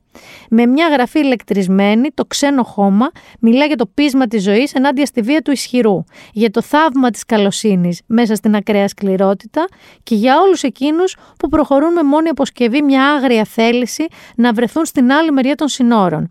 Οι New York Times το έχουν περιγράψει ως μια συγκλονιστική ιστορία επιβίωσης, κινδύνου και αγάπης, ενώ το αμερικανικό περιοδικό Esquire το έχει περιγράψει το βιβλίο ως συνταρακτικό, επικό και αλυσμόνητο. Νομίζω ότι είναι μια πολύ καλή συνταγή, ένα πάρα πολύ καλό βιβλίο να διαβάσετε. Janine Cummins, Ξένο χώμα, εκδόσεις Δώμα έχουμε. Λοιπόν, τι σας προτείνω να δείτε. Καταρχάς, Σήμερα που ακούτε το podcast, αν το ακούτε Παρασκευή, βγαίνουν τα δύο τελευταία επεισόδια του Stranger Things και δεν είμαι καλά, ε, διότι ε, έχω μείνει, έχουμε μείνει σε cliffhanger. Πρέπει να δούμε αυτά τα ρημαδό δύο επεισόδια, τι θα γίνει, αν θα τα καταφέρουν το teaser trailer για το δεύτερο μισό αυτού του κύκλου, δηλαδή τα δύο επεισόδια που μείνανε, είναι, και είναι τεράστια επεισόδια να ξέρεις Γιάννη, και χορταστικά επεισόδια, είναι πολύ μεγάλα επεισόδια, βεβαίως βεβαίως. Ε, όποτε έχουμε Stranger Things, θα σας προτείνω επίσης να ξέρετε από Netflix σε σχέση με αυτό που είπαμε νωρίτερα για το ε, Roy vs. Wade, υπάρχει ένα ντοκιμαντέρ του 18 παρακαλώ, που λέγεται Reversing Roy και μιλάει για την από τότε, είναι δύο γυναικών αυτό το ντοκιμεντέρ και θα καταλάβετε ακριβώς τι έχει συμβεί στην Αμερική και πώς οδηγηθήκαμε στην τωρινή ε, ακύρωση της τότε απόφασης, γιατί δεν, όπως σας είπα δεν είναι καινούριο το πώς πάνε προς τα εκεί. Είναι λοιπόν ένα ντοκιμένταρι που στην ουσία εξηγεί πως μια ιδιωτική ιατρική πράξη έγινε πολιτικό θέμα στην Αμερική, πώς έχουν μηχανευτεί τρόπους να φτάσουν στο σημερινό τραγικό αποτέλεσμα. Λοιπόν, λέγεται Reversing Roy, είναι του 18.